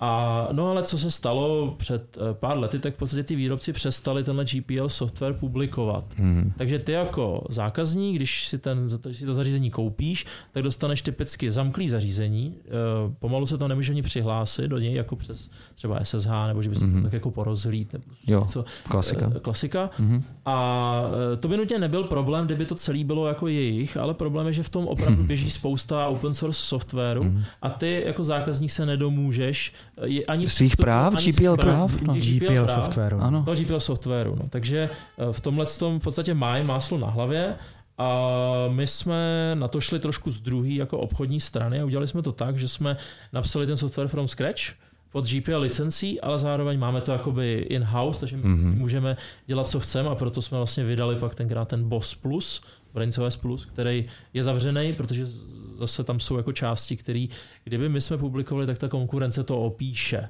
Jo. A včetně vlastně specifikací těch, těch čipů, jo? protože ten software, co je lepší, co je lepší datasheet, než podívat se do zdrojáků a vidět, jaký registry ty čipy má a tak dále. Takže, mm-hmm. takže my jsme na to šli jako z té druhé strany, jsme trošku udělali takový promyšlenější krok, jsme řekli, pojďme si to napsat in-house, mm-hmm. bude nás to stát víc úsilí, ale protože se nám už nechce programovat v C a chceme něco pořádného, moderního, tak jsme řekli, jo, to je prostě konečně task hodný Rastu Aha. a udělali jsme v Rastu. Jo, super. A jak teda tam pak se řeší to, že se někdo jiný nepodívá třeba do toho Antpineu, který běží, nebo do toho vašeho bossu, Boss Plusu a nedekompiluje si to a nepodívá Tak samozřejmě se Může. to dekompiluje, ale Může. Uh, množství uh, toho kódu, který tam běží, je jo. už relativně netriviální. Hmm. A jestli někdo věnuje úsilí tomu, aby to... Tak si zaslouží vás pracovat. Tak, tak super, ať, ať přijde. A ne, nebo možná, možná efektivnější cesta, kdyby prošel tím náborovým řízením, kdyby se mohl podívat do zdrojáku rovnou. Že? Jo, jo, teď Ale samozřejmě máme velmi sofistikovaný uh, protišpionský program, Ne, si dělám legraci. Aha, to mě fakt zajímalo totiž. Ne, je to jako zajímavý, hmm. zajímavý téma. No to samozřejmě. je. Jako myslíš A- průmyslová špionáž? No jasně. No to jo, to si právě říkám, že teďka vlastně, co se týče lojality k firmě, tak vlastně celkem jako ta střední doba program, životnosti programátora v jedné firmě je celkem krátká. A podle mě nejjednodušší způsob je přesně nechat se, nechat se zaměstnat jako v dnešní době, kdy vlastně ty firmy loví kde můžou, že jo? Vy jste tady dnešní, dnešní začátek tady toho podcastu. Jo, Takže vy, je- jak jsem si právě říkal, ty máte proti špionážní zařízení, je- to, to je to je super. Špatně. Děláme si due diligence. Aha. špatně adresovatelný Jo. problém. Jo, to nejde, viď? Prostě ten člověk je vždycky nějak korumpovatelný. Záleží Ale- prostě, jaká bude cenovka. Vtipná věc s tím Edwardem, když k nám přišel jako první BD Mhm. člověk, tak, Mm. tak on byl původně uh, zaměstnaný u konkurence v Číně. Aha. On je tak američan, ale vlastně to byl dost jako cold call. On se ozval možná jak sám Hmm. a on chtěl jako jet z Číny, prostě se tam žil tam a, a vlastně, že by chtěl zůstat v Bitcoinu, dělat to, co dělá, ale ale teď jako pro nás. A teďka jedna z prvních, z prvních otázek, že tak um, všechna naše konkurence na, na půlovým, uh, v půlovém světě uh, hlavní je z Číny, nebo Aha. poslední dobou jenom. A najednou se prostě ozve takhle jako člověk uh, z druhé strany Jo. barikády, řekněme. A tak vím, že, uh, že jeden náš člověk, vlastně jedna z prvních otázek, kterou mu takhle vpálil do obličeje, potom Zoomu nebo potom mít, to bylo, jsi špion. A teďka chudák Edward o tom prostě do dneška vypráví, jak, jako, jak odpovíš na otázku, jestli jsi špion. Když jsi špion, tak to asi neřekneš, když Hmm. nejseš, tak tě to taky překvapí. A bylo z toho spousta jako legrace ještě. A, tak to je zhruba náš antišpionský program. No, A stále u vás je, jo. Jo, jo, je to, je to klíčová opora. hmm. Bez ní bychom byli uh, slepí a hluchí uh, z toho z určitého business pohledu, řekněme. Hmm. A Teďka právě vůbec nevím, jestli, jestli pokračovat tím reverse engineeringem, nebo jestli doklepnout uh, tam tu vlastně tu krásnou otázku na to, že tě ten uh, miner v půlu ne to uh, neokrade. Uh, vůbec teďka teda nevím. Ta, Já bych radši tu krádež. Tu krádeš? Mm. Že to je taky praktičtější? Mm. OK, tak jo. A ona ta odpověď je jako dost jednoduchá. Tak. Eh, výsledky práce toho minera, Mhm. toho zařízení, eh, když se dostanou k půlu, tak je validuje ten půl. Mm. A on se dívá prostě, jestli teda, on si vypočítá tu hash, koukne, jestli to splňuje target, eh, který mu ten půl zadal. To Mhm. znamená, my potřebujeme, aby ty minery submitovali co si každý dvě až tři vteřiny, aby jsme potom mohli kreslit ty hezký hashrateový grafy, aby viděli, jaký mají výkon. Protože jak mluvím o tom hashrateu, tak vnitřně, já vím, kolik to zařízení má mít jakoby výpočetní výkon, ale ten půl to neví. Mhm. To jenom odhaduje podle toho, jak, ča, jak často ty výsledky Jasně. Přicházejí, Mhm. asi jakou, jakou difficulty mu zadal. To je zase ta inverzní otázka pro toho programátora. Dostáváš výsledek každé dvě vteřiny a difficulty je jedna. Jaký je hash rate toho zařízení? Mhm. Mhm. Uh, Tak, Tak schválně. Myslím, že bychom to tady chvíli, chvíli lovili, ale no. Ty, jsi, ty jsem tě vyautoval, viď? Ne, jsi- jsi. Tak já si myslím, že to schůzka k tabuli, trošku se zamyslet nad tím, to tady prostě nemůžeš střílet takhle od boku, kluci. To je. Ne, ne, pokračuj školáci. dál, je to za- zajímavá, No, povídej. zajímavá. Ne, ale já si myslím, že teda teď to jako challenge, Mhm. takže pojďme do toho. Jo. Mhm.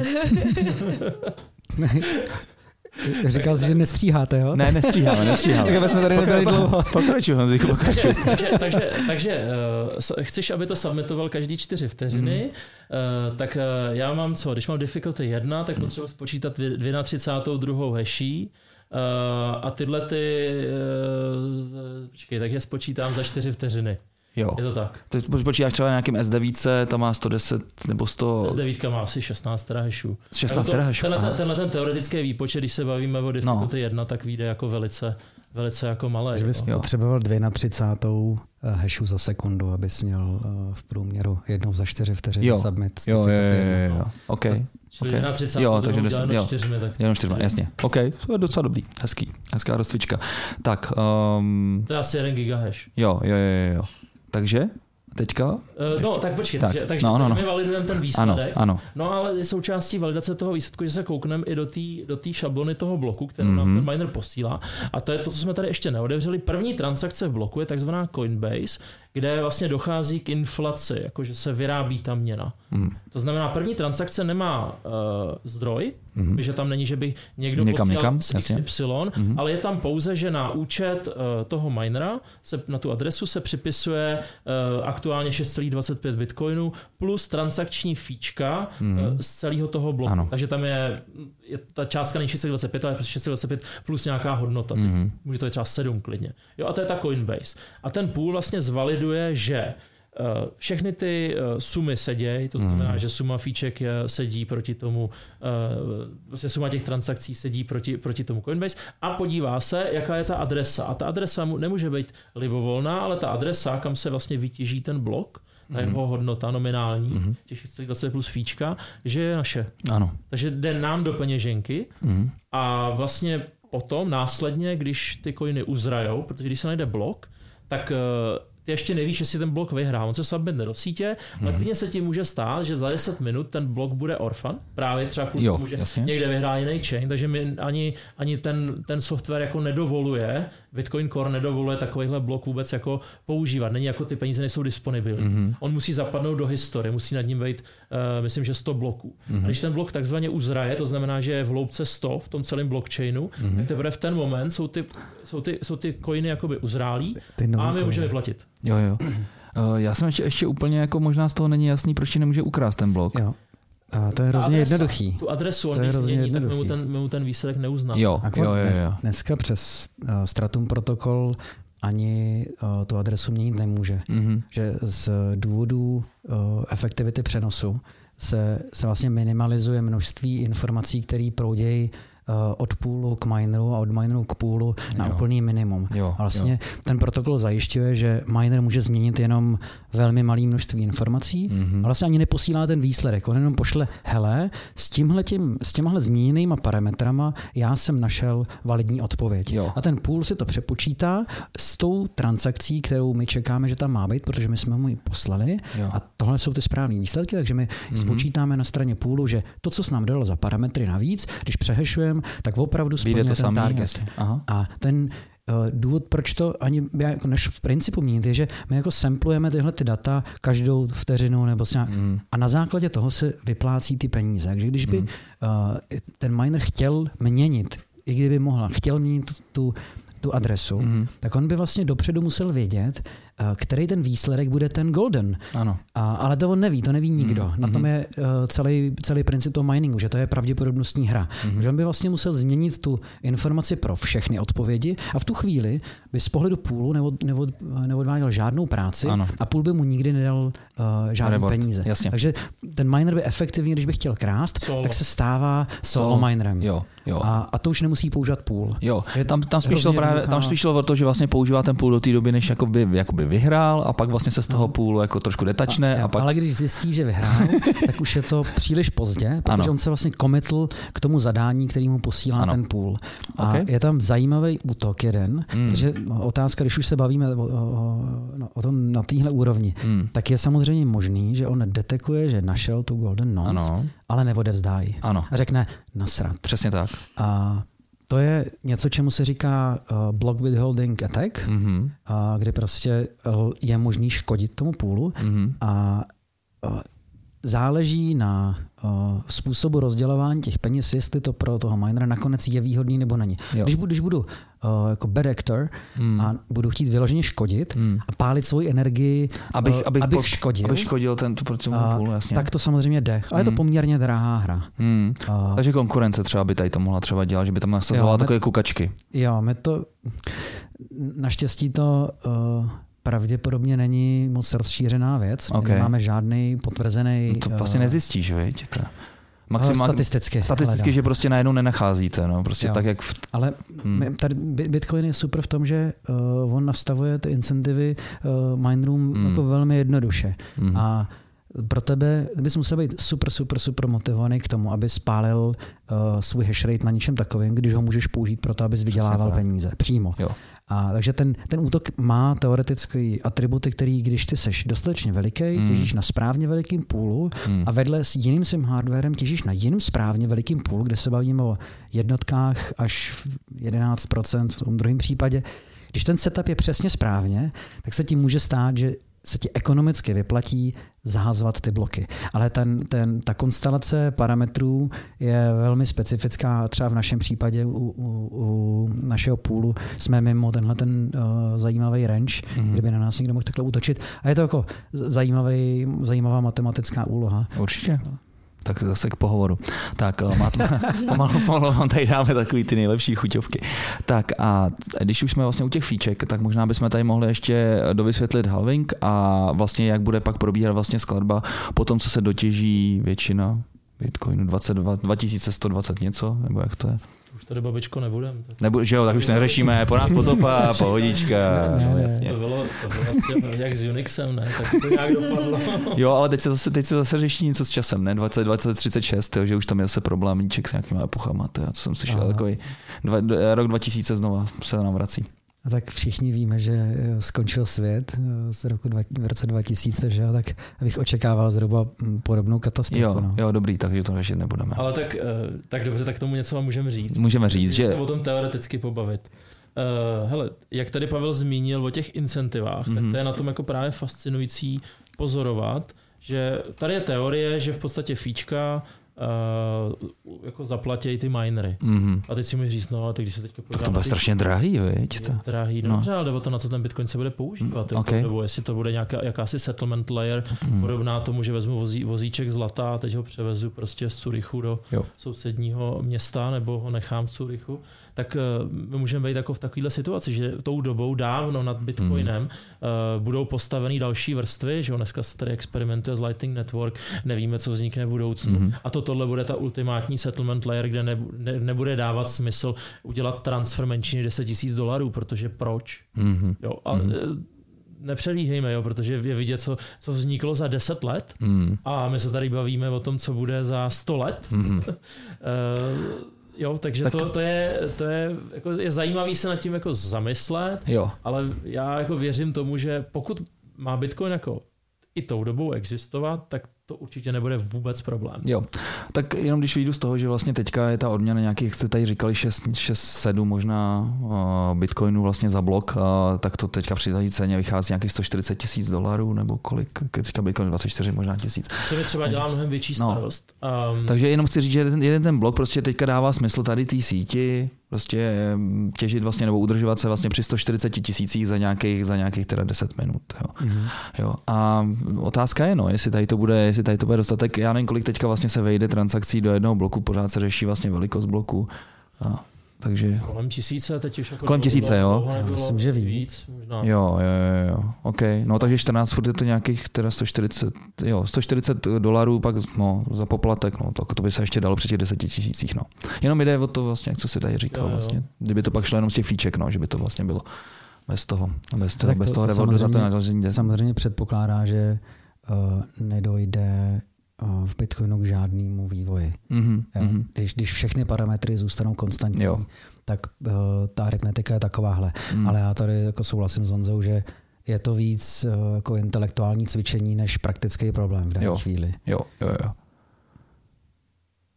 A nemusíme se bavit o kurzu Bitcoin v roce 2037, jo? Jasně. Protože, protože jako vidíme, co se aktuálně že děje s papírovými mm-hmm. penězma, tak je, že uh, jako tou dobou už třeba nemusíme mít jako papírový peníze. Tím myslím nenutně cash, ale bavme se jako Digitální o něčem, euro. o něčem, to jako předpovídal Hayek, že jo, je velice zajímavý rozhovor mm-hmm. se s Hayekem z rakouské školy z roku 84, kde on jako mluví o eh, penězích a říká, že dlouhodobě by měly vzniknout peníze, které budou stát mimo uh, vlády.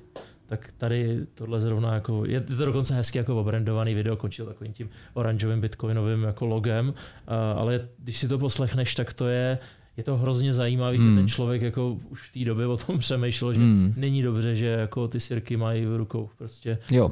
jako děti takhle. No. No. ale, ale ten, to, co mě dělá třeba větší starosti, je, jak budeme distribuovat transakce jako interplanetárně. Hmm. Protože ta latence jako je blbá, tam, je, tam, tam, tam máš ten problém, že tam už bys opravdu měl jako split chain a už bys jako musel se bavit o tom, že budeš mít eh, jako jedny coiny na, na Marsu a jedny jiný budou na Zemi a ty budeš řešit, no ty já letím zrovna na víkend na Mars, tyjo, já jsem, Hmm. musím, to, Marzáky. musím, musím si to nějak prostě převíst, že jo. Hmm. Teď, No tak ale Já si- jasně, já si myslím, že ale tam zase nebudeš převážet prostě ty šílený... Přesně, tam nebudeš rychle, jezdit z toho. Curychu, že jo, No, s, tím, s tím vozejčkem. No. Jo, jo, Tam. jenom jako říkám, že je potřeba to vyřešit a že, se, že, že Bitcoin se bude velice těžko těžit jako interplanetárně. Hmm. Tak ono Vůbec, vůbec... stávající tak- protokolu, jo? Jo, jo. Eh, Že prostě zatím a třeba se vyvinou nějaký lepší To, to, přenosný to metody. zní no. jako zásadní challenge a Hmm. možná na tom pracovat. Stratum verze 3. To je, to, je, to je vel, velmi zajímavé. Spíš mě tady jako teďka zatím uh, trošku děsí to, co se děje v Rusku a třeba představa toho, že by vlastně se ta síť úplně vlastně jako rozpojila, že by najednou vlastně tady byly jako separátní vlastně uzly, které by fungovaly a vlastně by se to spojilo třeba dejme za několik let, jak by třeba takovýhle, takovýhle scénář. To je separátní coin a je to samozřejmě velký problém. Jo? Hmm. Tam, tam, tam pak se bavíš o těch incentivách, Hmm. těch minerů, jestli budou ochotní tam zůstat. Protože No oni by se třeba vůbec nemohli tam dostat, chápeš, že by se no ti ne, vlastně... no ne, ne dostat, ale bavíme se o tom, že řekněme, že existuje nějaká, nějaká, nějaký procento sítě, Hmm. který je v Rusku. Mhm. A představme si, že Rusko se odpojí prostě Hmm. globálně od tady těch věcí, nebo zařídí, že prostě ti mineři tu konektivitu mít nebudou. Mhm. A teď otázka je, že oni mají incentivu být v tom průmyslu aktivní Hmm. a museli by věřit, že ten ruský bitcoin, protože by se ta síť oddělila, Hmm. eh, bude eh, jako nějakým způsobem fungovat. A teď Hmm. oni budou mít to dilema, jak řeknu, tak mám to teda všechno zase převíst jako mimo Rusko, nebo ne. A to, to bude zase velice zajímavá jako počítačová hra, Hmm. sledovat, co, co se jako v tu chvíli bude dít. A stalo se to, že jo, třeba teďka v Číně nedávno, kde Zakázali bank, těžbu, jasně. takže někteří šli pod zem, že jo, a Mhm. většina to odlifrovala. Jo, Kazachstán, jak už tady bylo zmíněno. No, různé, různé Tak. části do Ameriky a tak dále. No ale já jsem se bavil spíš o takovém jako post-upu, jako setupu, jo? že vlastně už ani nemáš možnost volby, ale vlastně se ti fyzicky vlastně ta sítě rozpojí, jo? prostě nevím. No, já, my- já myslím, že v momentě, kdy si představuješ eh, společnost, kdy nejsi schopen posílat pakety s bajtama hmm. Hmm, mezi sebou, hmm. a tak eh, problém splitu bitcoinové sítě bude ten poslední problém, který budeš chtít řešit. Ale já vím, že třeba Smuggler, což je vlastně řečník hodně na paralelním polis na kongresu, tak ten vlastně řeší v rámci té svý temporaries autonomous zones vlastně i to, že si vyměňuje vyloženě jako nějaký hešíky na papíru. Tak Oni existují různý koncepty, Jo. jak, jak eh, se proti tomu bránit. A distribuce transakcí ze satelitu je věc, která dneska funguje. Mhm. A, ale ne, není to tak, že bys to nutně potřeboval, protože ten, ta, ta separace od sítě, eh, který seš, nebo můžeš být vystavený, tak není úplně běžný problém. Ale přesto uh, jsou broadcastované transakce uh, ze vzduchu. Mhm. A nebo jsou různé i uh, jako rádiové technologie s, specificky designovaný pro šíření transakcí uh, jako pozemní. Hmm. Ty, ty cesty různý jsou, proto říkám, je to uh, problém, kdy uh, potřebuješ udržet schopnost si vyměňovat bajty. Jo, jo, jo. jo. A, a, to, a ten, ta výměna nemusí být nutně úplně symetrická, protože to by třeba k poslání transakce stačí efektivně SMS. Mhm. No, Potřebuješ dostat uh, bajty s podepsanou transakcí k nějakému prvnímu uzlu. Jo.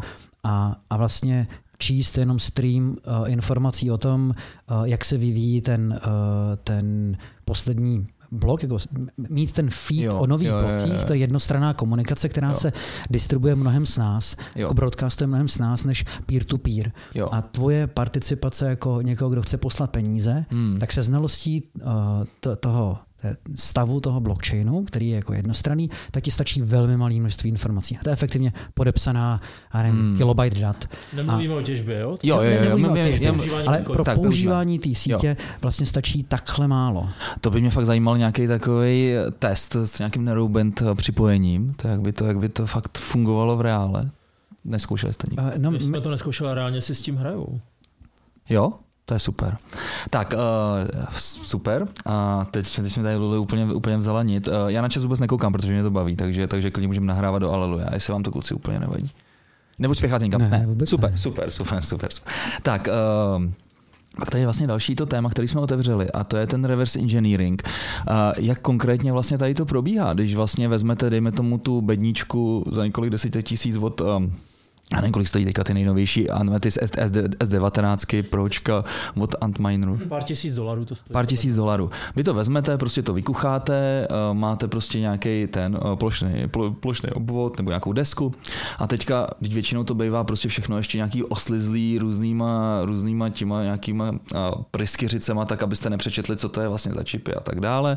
To je to nejmenší, ale pak vlastně tam máte třeba nějaký CPUčka, který vlastně musíte, vy jste vlastně tady říkali, že něco analyzujete zvukově, že vlastně to máte teda vlastně v nějakém tom podcastovém studiu. Ne? Jo, ale tam to je proto, aby to nedělalo hluk v tom ofisu. Jo, takhle, ty, já myslel, já myslel, že to i nějak prostě posloucháte, ty, jako, co jsi říkal, to, to, to, tak to, to je úplně on, jiná, on, jiná ty roky škola, vypěstoval uh, cit na správný bzučení. jo, jo, jo, jo. jsi říkal, že už tam slyšíte úplně cvakání registru. No, uh, jak, tady to, jak tady to funguje? To je strašně jako fakt zvláštní skill, jako už jenom vlastně, když já znám třeba lidi, kteří Víš, jsou takový ty oldschoolový uh, různý tweakeři, který prostě vezmou, vezmou tu desku standardní, bez nějakých prostě ex, uh, složitých čipů a pak jsou schopní jako vidět, jo, tady ta deska dělá tohle, tohle, tohle. To je celkem jednoduchý.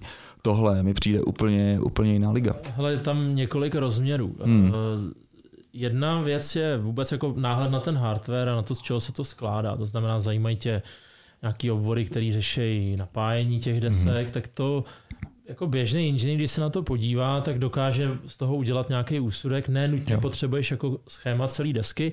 Paradoxně tohle je zrovna ten nejmenší problém. Ten větší jo. problém je, že ty v podstatě jsi v situaci, že OK, máš to zařízení a teď tě zajímá, jak se vlastně s těma, jak se ta řídící hmm. deska, vždycky nějaký CPU, která jako řídí celý ten miner, hmm. jak se to baví s těma čipama, tak tam Protože už to děláme mnoho let a ty výrobci nedělají jako vyloženě ultra velký koncepční mm-hmm. změny, tak je to v podstatě pořád trochu stejný s mírnýma variancema jako jo.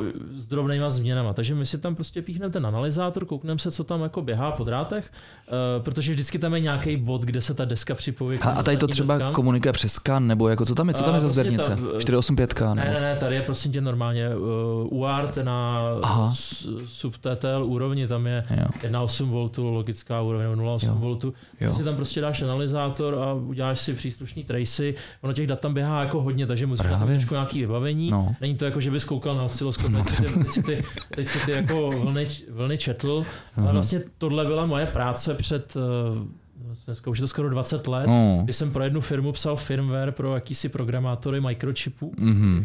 od firmy Microchip dělala, tak uh, oni prostě měli produkt, který byl ten ten flashátor pro tyhle ty zařízeníčka a byla samozřejmě ke všemu byly datasheety, ale některé věci nebyly vůbec přesné, takže tam prostě člověk si pak píchnul ten analyzátor a díval se, jak to dělá výrobce a my jsme to dělali pak stejně, takže pro, jako pro mě osobně ten pattern je jednoduchý. Ano. Kde to je složitý, je eh, jako usoudit, že už máš všechno. Že už máš všechno. Jo.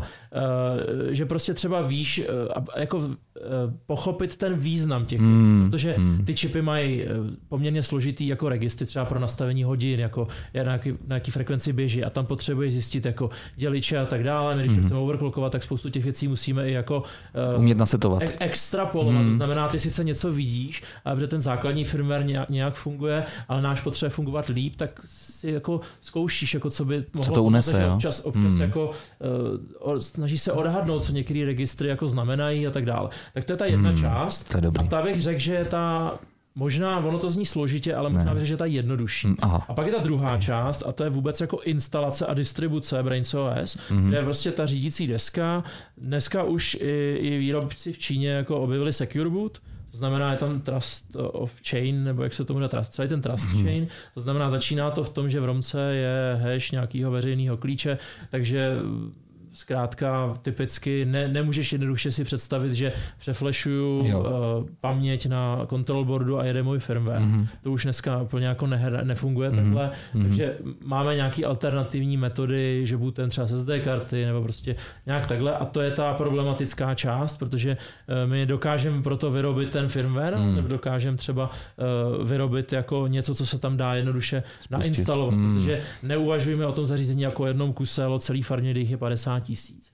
Uh, takže to třeba lidi, kteří hledáme v této oblasti, jsou lidi, kteří jako jsou takový ty geekové, Linuxoví. Jo. Rádi píšou drivery, hrabou se v exploitech, eh, zajímají je různý jako eh, slabiny, Mhm. security, security díry v těch zařízeních a to je vlastně kudy my se snažíme do toho dostat, aby se měli prostor to nainstalovat. Samozřejmě ultimátně, kam bychom se chtěli dostat, a to se dá podle mě průvnout dlouhodobě. Hmm. Myslím, že se k tomu pomalu blížíme, že budeme jakoby rozpoznávaný výrobce softwaru pro ty těžící zařízení světově, Jo. což my jsme, ale jak si čínským stranám to stále je tak trochu jedno. Uh, nicméně nějaký rozhovory třeba teďka začínají trochu probíhat. Jasně. My bychom chtěli ten podpis na ten náš firmware, jo, tím by se nám jako otevřeli. Počkej, Samozřejmě, jestli teda dobře tomu rozumím, tak vlastně jediná cesta, jak vlastně zavíst teďka ten, eh, ten bosík váš, je přes nějaký exploit, který jako, dá se to tak říct. to je hustý. OK. Jo, Takže, jako takže v podstatě, v podstatě funguje to jako jailbreak vlastně na iPhonech. Jo, víceméně Jo. jo. akorát třeba na Jo. Androidu to už je dneska taky vyřešený, takže Jo. pokud chceš rootnout svůj telefon, tak skočíš do loaderu a řekneš, já to chci rootnout Mhm. a akorát podepíšeš terms and conditions, OK, ale je to Nevadí mi to. No, Nevadí to. Tady to v Cupertinu trošku nejde, no. Možná se tam, možná se tam posunou, no. Jo, jo, no, takže, takže jako uh, snad k tomuhle to posunu jako dojde, protože bychom aspoň přestali plejtovat Jo. nízkým časem. A jenom, jestli můžete třeba uh, říct, uh, jestli to je vlastně taky nějak třeba aktivní homba uh, kočky za myší, že vám, že vám vlastně hážou klacky pod nohy, když jako zjistějí tady to, anebo jestli to tam jako je celkem Jako, to takový. tam od jak těživa nebylo, že jo? Jo, A v momentě, jo. kdy, eh, kdy prostě do čínského zařízení začneš dávat firmware, který tvrdí, že efektivně používá to zařízení líp než eh, software od výrobce. Což vy tvrdíte, protože říkáte, že máte vlastně lidi- až 25% navíc jako růst, co se týče hash rateu, což je super. Zařízení od zařízení, Jo. ty starší jsou Jo. s nás optimalizovatelný. Mhm. Ale, ale když prostě jsi schopen ukázat, že můžeš fungovat líp se stejným hardwarem, který je za, za stejný peníze, Mm. tak eh, ne každý to nese jako To je ego, win, kuci, to je ego. pro A, eh, toho klienta. Že jo? a Číňani, a to by to vám tady řekl, Aziati obecně mají problém stra- ztrátou tváře. Viď? Ano, velmi. A třeba by nám poradila nějaký jako social skill, který by se měli využít. Vyjednávací taktiku. Vyjednávací taktiku. To můžeme probrat potom. No, no nevím teda, tyjo, kdybyste mi takhle, jednak, jednak mi to vykucháte, Ne, tak my jednak mi to tam, jednak mi to tam Ne, to, kreknete. je, to je, já si myslím, že, že A ještě ono- vám to funguje víc, No, líp to. Prá, právě v momentě, kdy, kdybych, eh, kdyby se nám povedlo se přepnout z režimu uh, někoho, kdo pod, na tajněčku ukazuje, ano. že to neděláte dost dobře, Ano. ale do uh, nějakého smyslu plnějšího business vztahu, uh, kde věřím tomu, že je prostory pro ekonomický uh, nějaký benefit No, jasně. Bitmainu. To vůbec Tak- tak to je- smysl, no. Ten setup si dovedu představit. Jo. Akorát je to o tom, že uh, to není jenom striktně matematika, že když to vychází ekonomicky, takže Hmm. že se to stane, ale je, hraje v tom roli ještě spoustu jiných faktorů, který ne to vždycky citlivý, je to citlivý. Zhodnotit. No. Vy vlastně tím, že se pohybujete, dejme tomu, a, že jste i kryptoanarchisti a podobně, tak vlastně asi neřešíte moc nějaký státy nebo podobné věci, prostě řešíte lidi, takže jako asi vám nedělá problém prostě třeba tady spolupráce vlastně s Číňanama nebo podobně. Měli jsme tady třeba lidi, kteří pracují pro Huawei a tak, a probírali jsme to vlastně tady z toho pohledu. no v, v principu, když se někdo narodil v nějaký zemi, tak to Hmm, nám Co s tím může dělat, veď? A samozřejmě nějaký politický názory mít Jo. můžeme, ale ono se to v té v práci... Profiltruje, zeptáš se, jestli je špion. Jo, přesně. No. Já tam spíš, spíš prostě uh, jsou uh, aktoři, kteří se chovají uh, takže ti je to po srsti a Jo. pak s nima chceš, uh, chceš prostě dělat uh, nějaký Jo. kamaráčoft anebo prostě uh, se chovají tak, jak tobě se nelíbí a Jo. pak si prostě vybereš kamaráda jinýho. No. Dobrý, kluci, tady to, tady to opustíme, to je takový, takový trošku tenký let, ty, já zbytečně bychom pak museli třeba stříhat, nechci. Ale co bych se chtěl zeptat vlastně, jak vlastně pak dáváte tu distribuci dohromady? Používáte nějaký Yocto, nebo co, jak to, jak, My používáme aktuálně OpenVRT, OK, může se to do budoucna změnit, ale vlastně my jsme prošli takovou tou v době, kdy jsme vytvořili ten firmware, tak se zrovna OpenVRT forklo a vzniklo LEDE, takže jsme používali LEDE a teďka se vracíme zpátky k OpenVRTčku. Uh, Je možný, že výhledově tam bude Yocto, ale je to jenom jako jedna z věcí, jo, kterou jsme, kterou jsme jako zvažovali. My jsme vlastně tu distribuci si vybrali takovouhle proto, že tam je k tomu prostě už hromada jako softwaru předpřipravená mhm, mhm. a podstatě ty aktuální modely pořád jsou zcela kompatibilní s tím, co se dá stáhnout volně jako z repozitářů, takže ty uživatele některý, eh, který si s tím jako chtějí hrát, tak si tam můžou Hmm. všechny možný binární balíky, které jsou k dispozici pro OpenVRT, pro ten Zinc, který to třeba tam jako je k dispozici. Zink, okay. Zink, je, Zink je to CPUčko, který je jeden z kon, typů control boardu, Jo. který, třeba Bitmain používal konzistentně. V poslední době nám to zase trošku zkomplikovali, protože používají tři různý. Já jsem koukal nějaký Beagleboard, že tam je. Beaglebone, no, No. Beaglebone Black. No, to je, Což je úžasný, to je vlastně jako Rasa Raspičko, ne? Prostě něco podobného, taková no, konkurence. Úžas, úžasný to je, zároveň to jako nemá žádný pořádný výkon, takže s tím jsou jako To je pravda, no. pro nás jako problémy, že jsme museli uh, vymýšlet optimalizace toho tuning algoritmu tak, aby to běželo i na takovémhle CPUčku. No. Hmm, hmm. Standardní, standardní setup vždycky byl tak, že tam bylo armový jádro a Ano. to mělo u sebe FPGA a to se staralo o ten real time, aby, ty, aby prostě čipy na hashboardech byly takzvaně happy, to znamená, aby měli pořád novou práci. Mhm. A teď najednou tohle to jako vypadlo, to, ten real time takt toho FPGAčka a celý se to musí řešit Tím armem, jo. tím, tím, tím armem a Hmm. tam je to jako problematický Mhm. mm-hmm. spousty, ze spousty důvodů. No. Ale jako zvládli jsme to. Jasně. A proč tady to třeba, víte, proč tady to vůbec Bitmain šel tady tím, tady tím směrem, jako nedostatek nějaký Došel? Zink, no. Já jsem, Jo, to je došel. dostupnost. Okay. No, dostupnost. Cena, to FPGAčko je docela drahý. Jako Mhm. mm-hmm. ten, ten, to je hybrid, kde je dvoujádro plus plus FPGA, je to i cena, to může být, ale jako více si myslím, že poslední dobou to bylo hlavně dostupnost těch čipů. Mm, mm, mm. Hele, ještě mohl bys třeba nastínit jako ten developerský proces, jako to um, kompilace vlastně nebo dání dohromady assembly uh, toho OpenVRT. Já jsem s tím nikdy třeba nedělal, nevím vůbec, jak to funguje vlastně, jestli to je nějaká prostě sada modulů, nějak to máš podepsat, popsaný to- nějakým je Dockerfilem, něco je to, jako... Je to prosím tě sada, obrovská sada makefileů, což úplně jako nás nedělá happy. To, to je trošku jako obtížná Hmm. záležitost. Tam jako cokoliv mění, tam naštěstí my jsme v takovém tam, máme tam takový svůj jako píseček, v podstatě pár balíků, který jsme si tam dopřidali. Jo, A pak se pustí jako jeden velký make. My to samozřejmě celý buildíme v Dockeru, aby jsme Jo. měli stabilní buildovací prostředí a se z GitLabu padají tyhle ty image. hmm. To už je jako je před mnoha lety jako zautomatizovaná Jo, záležitost. A vlastně ty tam jako vývojář pokud, pokud uh, máš to štěstí u nás a pracuješ na té distribuci, tak občas řešíš nějaké věci v těch makefilech, Mhm. mm-hmm. ale většinou uh, pracuješ přímo na těch komponentách, které tam už jsou zaintegrované. Teďka vyvíjíme v podstatě ještě sadu takových jako user spaceových Mhm. mm-hmm. nástrojů přímo v tom v té distribuci, který třeba umožnějí tomu uživateli já nevím, Dělat něco dynamicky třeba za běhu, že už to máš.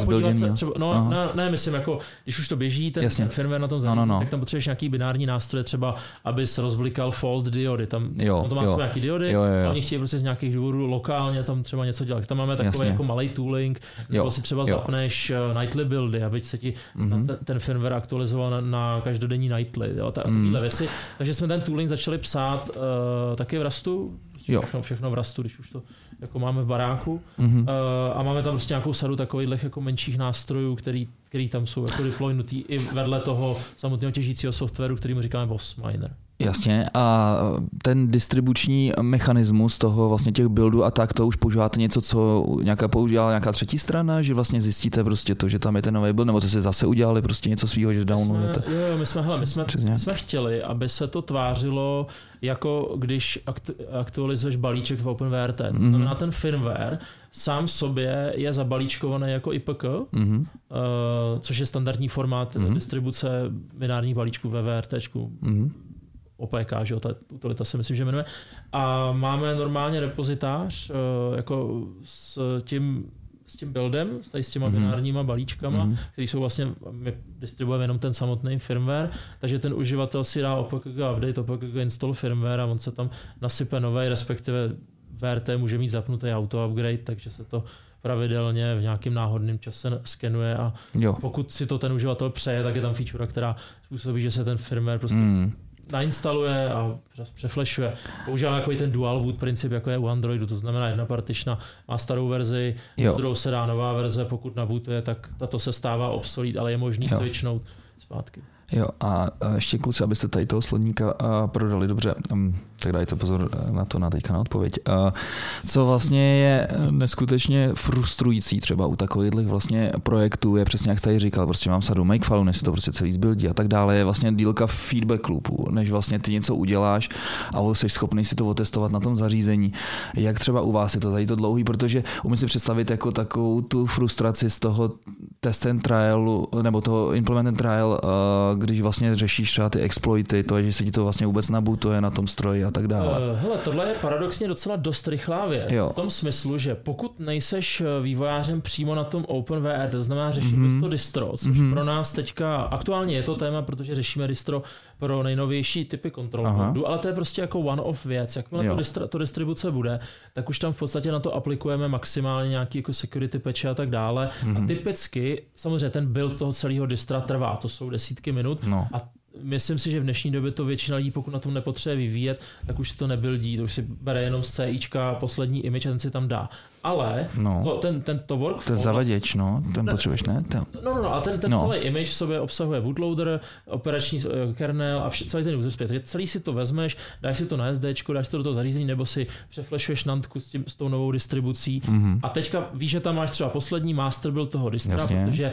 chceš mít prostě novou baseline třeba webového interfejsu mm-hmm. a tak dále. Mm-hmm. A ty potom jako vývojář už ty konkrétní komponenty, už nepracuješ s tou distribucí, ale ty si vyčekautuješ zdroj zdrojáky prostě jo. toho rastového softwaru, dáš v podstatě cargo run, když mm-hmm. to zjednoduším, a my to máme zautomatizovaný tak, že ten cargo run zkompiluje rastov, rastovou binárku a deployne, na target, my tomu říkáme target, mm-hmm. čili to zařízení, kde to chceš ano. testovat uh, a jenom je tam jako uploadne a ty v podstatě uh, systém, který si tam si nainstaloval jako poslední, mm-hmm. tak mhm. jako by lokálně modifikuješ jenom ty binárky. Ten bootloader třeba a tak. No hele, na bootloaderu moc taky neděláme. Jo, jo. Bavíme se opravdu o, o softwarech typu ten Boss Miner, nebo jo. před ním máme ještě uh, jednu komponentu, která se jmenuje Bosser. Aha, to je hezký to, název, ano. Je, to, no, já se z toho Bosseru dělám na Bosseru, no. Tak tam, před, Hurá, vzali mě. Přesně tak, to je náš kreativní kolega. A to je vlastně přední část, takže máme takový, takhle, tam je jako několik rastových softwarů, mm-hmm. spolu komunikují a ty jako vývojář si tam prostě na, tu, na ten stroj fakt dáváš jenom tu binárku. Takže Cargo Rana, eh, pokud máš rychle, mm. abys měl jako rychlou rastovou kompilaci tý, mm. tý, toho softwaru, tak jako neřešíš takový ten proces jako nějakého buildu jo, fajly a jo, jo, jo. to je celá jako mimo tebe. Super. Takže, takže většina lidí s tímhle naštěstí trávit čas vůbec jako nemusí. Ale jenom taková jako praktická, nebo ty si chtěl ještě něco říct, nechci, Pavle? Ne, ty si taky si to zatváří, že jsi něco dodal. Uh, taková praktická, uh, jak dlouho vám třeba trvalo, než jste nabutovali do Rastu? Protože jste byli Cčkaři? Hele, eh, pro mě, já jsem si s tou myšlenkou začal hrát v době, kdy jsme opravovali CG Miner, protože původní mm-hmm. distribuce 2.18, jako ta open source opravdu Brains OS, tak byla vlastně, my jsme dali dohromady to VRT, ale neměli jsme čas psát ten miningový software, nebo s tou myšlenkou jsme si jenom hráli mm-hmm. a vohekovali jsme CG Miner, aby to fungovalo s naším FPGA kódem a tak dále. Mm-hmm. A tyjo, ten v roce řeknu to jinak, 2018 jsme s tím šli ven a zhruba půl roku předtím jsme začali už jako vyvíjet nějaký první koncepty mm. a zkoušet si, jestli v tom rastu vůbec budeme umět vyvíjet to embedded mm. protože tam zřešil problém, nebo on to nebyl problém, bylo jenom jako prošlápnout si tu technologickou cestičku. Jo. Jak budu třeba mapovat registry, chci to standardně, chci nějaký prostě popis uh, v, v něčem řekněme standardním mm. a Teď se mě neptej, jak se to jmenuje, protože jsem to zapomněl. Mm, mm, ale nemůžeš říkat říct zase všechno, já se vůbec tady v té tady v vodě nepohybuji. No, ale bylo, bylo, prostě problematika zněla, mm. jak v Rastu, který je trošku eh, abstraktnější než samotný C, mm. pracovat low level třeba s mapováním registru jo. paměti a tak dále. A to, tuhle problematiku jsme velice rychle odbavili, vyřešili. Uh, Linuxový UIO tam krásně funguje mm-hmm. pro, pro znalé, je to vlastně user spaceový způsob, jak psát drivery v podstatě pro mm-hmm. Linux, ale user spaceu, potřebuješ forwardovat jenom interrupty do user spaceu a mm-hmm. všechno ostatně napovaný v paměti. Uh, takže to jsme jako zvládli ve velice jednoduchým způsobem, ten kód pro přístup do registru se generuje uh, já si nespomenu na ten nástroj, ale to okay. nevadí. nevadí. SVD tu Rust, Aha. takže to, to, to, generujeme, takže máš v podstatě vygenerovaný takový hrubý driver pro tvoje periferie, pro Aha. registry, který jsou třeba v FPG nebo na tom ARMu někde pro nějaký periferie. No a potom už je to víceméně takový jako biznisový kód. mm-hmm. Zleva, zprava přesejpáš data, počítáš nějaký heše, krmíš ty příslušné registry, aby hashboardy měly co dělat. Takže, takže nám to trvalo, eh, v 2020 vyšel první komerční jako release BrainsOS Plus. Uh, myslím si, že v roce zhruba 2019 hmm. Uh, určitě před koncem, před 2020 to vyšlo v březnu, tak 2018, 2019 jsme měli už jako funkční Bossminerovou uh, binárku. Jo. Jo, takže, jo, jo. takže ten bootstrap byl zhruba půl roku a bylo to je víceméně hodně o tom zkoumání. Použijem async uh, koncepty, to znamená tenkrát Tokio, ještě to bylo v plenkách. No. Mhm. Async nebyl keyword, bylo to nějaký makro. Aha. A řekli jsme si, pojďme touhletou experimentální cestou zhruba v době, kdy to dokončíme, tak bude ten async celý stable v, Rastu a vyšlo to, jo, krylo Mhm. to asi o nějakých jako 14 dní, takže, takže jsme, jako, t- jsme to riskli, protože jsme měli pocit, že jako um, velký hráči už v tom jako šlapou a v čem jiným psát dneska jako embedded kód a nějak jsme měli tu vizi, že v Hmm. podstatě i serverový kód a o tom může říct trošku něco Ale, Pavel. ale no, právě jsem chtěl říct, že, že Rust je prostě boží v tom, že my v něm můžeme psát věci, které jsou od toho nejvíc low level uh, řízení hardwareu Hmm. až po vlastně všechny serverové komponenty, které si člověk vymyslí. Hmm. Uh, v browseru nám ještě neběží. Ale No já se jsem si právě říkal, no. A To je šlo by přes web, přes WebAssembly bychom se určitě Hmm. a to, to samozřejmě je víc, víc Jo. vtip, ale jinak serverově my máme vlastně veškerý nový kód, tež nám mm, malý výjimky, a tak už píšeme všechno v Rastu. Mhm. A ten stack a knihovny a ta zkušenost je jako překvapivě přenositelná mezi embedded a, a tím. Takže ty výváři jsou schopní, uh, když opomenu tu praktickou doménu třeba No. embedded, Ano. tak vlastně přepínat um, potenciálně měnit tým nebo Hmm. uh, vlastně relativně lehce. Jo, jo. A, a pro, pro nás ten Rust je jazyk, nebo pro mě ta je jedna obrovská hodnota Rustu je, že je to jazyk, v kterém se dobře píše ve víc než jednom člověku. Jo. Jo, kdy, když uh, víc lidí má spolupracovat To- na, uh, to- na něčem větším. To já myslím, že to je právě ta inherentní vlastnost Rustu, že zase v jednom člověku se v něm píše velmi špatně, protože co vím, že na začátku aspoň ten learning curve je šílený kvůli těm erorovým hláškám, který na to vypadají.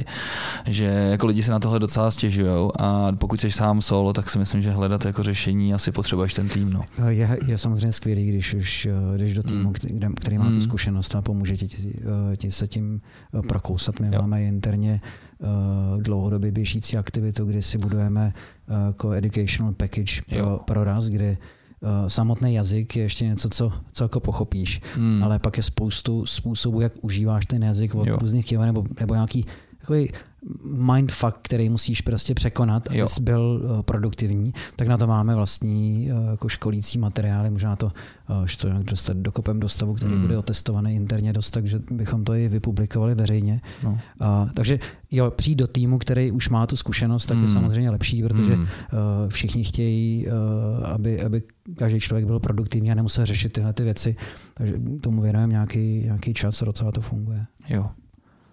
Já myslím, že Honzo, jsi chtěl ještě něco. Jo, já jsem, já jsem jenom chtěl doplnit, že my jsme to jako uh, posunuli ještě tak daleko v tom smyslu, že jsme chtěli i třeba i standardní DevOps nástroje zneužívat pro ten embedded vývoj. Takže, Aha. takže jsme si řekli, tak jak budeme monitorovat aplikace? No to je snad jasný, ne? Prometheus.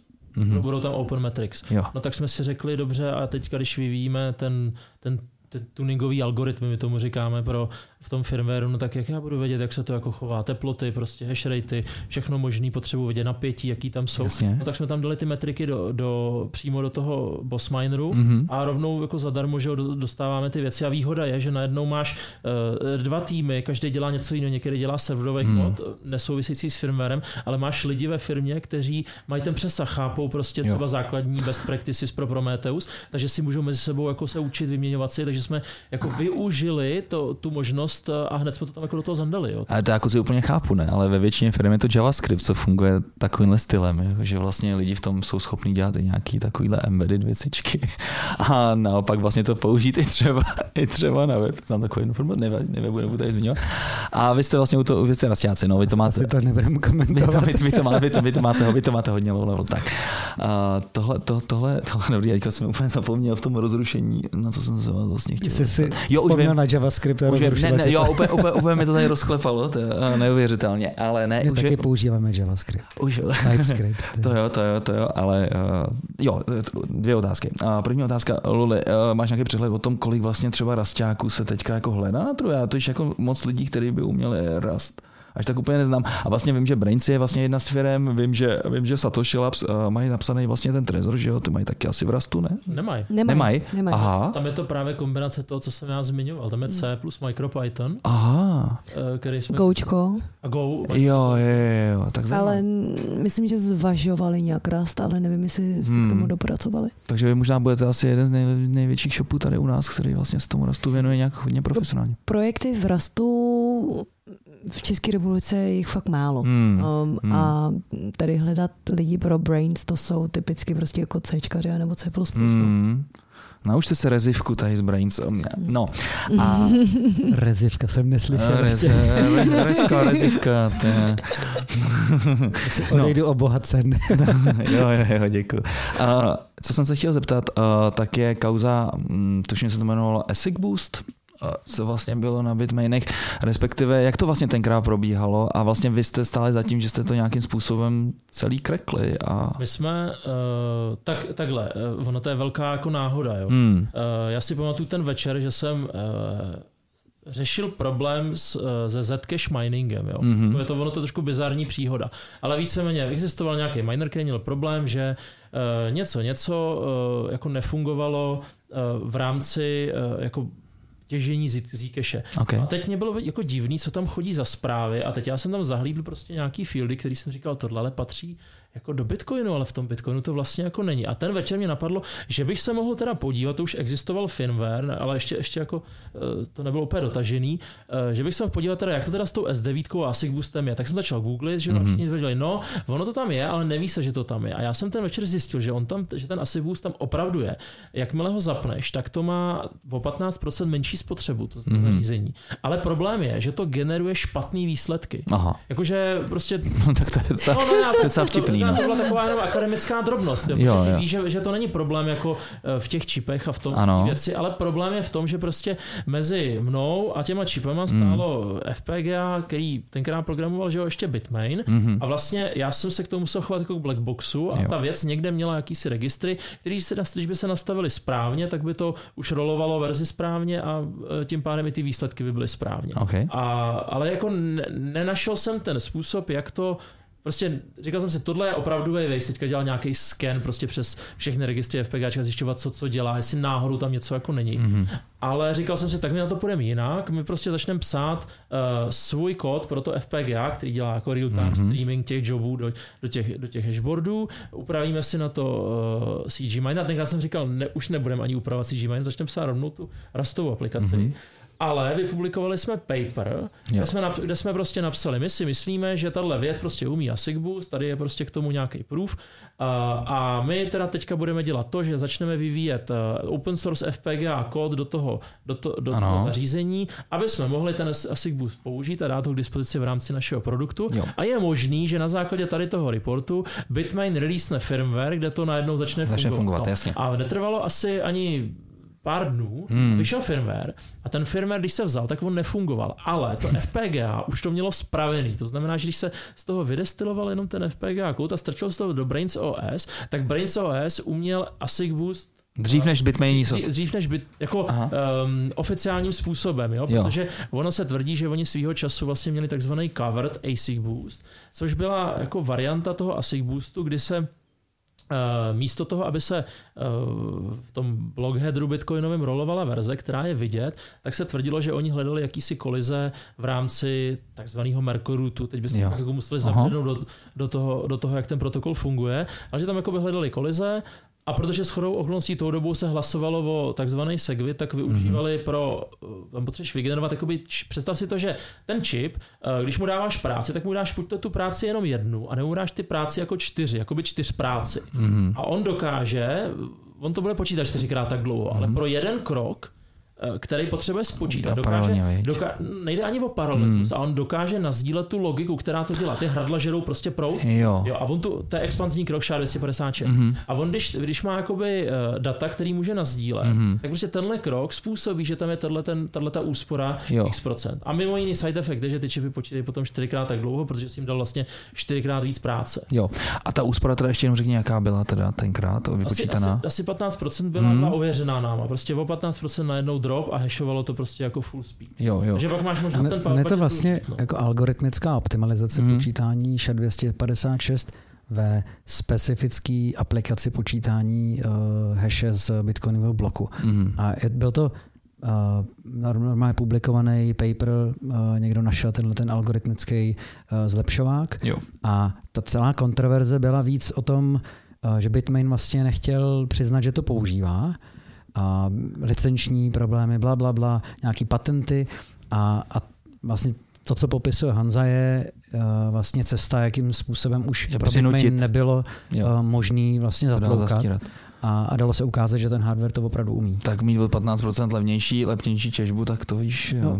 No. No. se traduje, že uh, oni samozřejmě používali hmm. tuhle tu vlastnost uh, pro, na svých farmách Mhm. pro uh, těžbu, buď pro svých klienty Jo. nebo, nebo svoji, ale nedávali to veřejně k Jo, dispozici. jo, no Což tak ti dává nějaký 15% edge na energii spotřebovaný.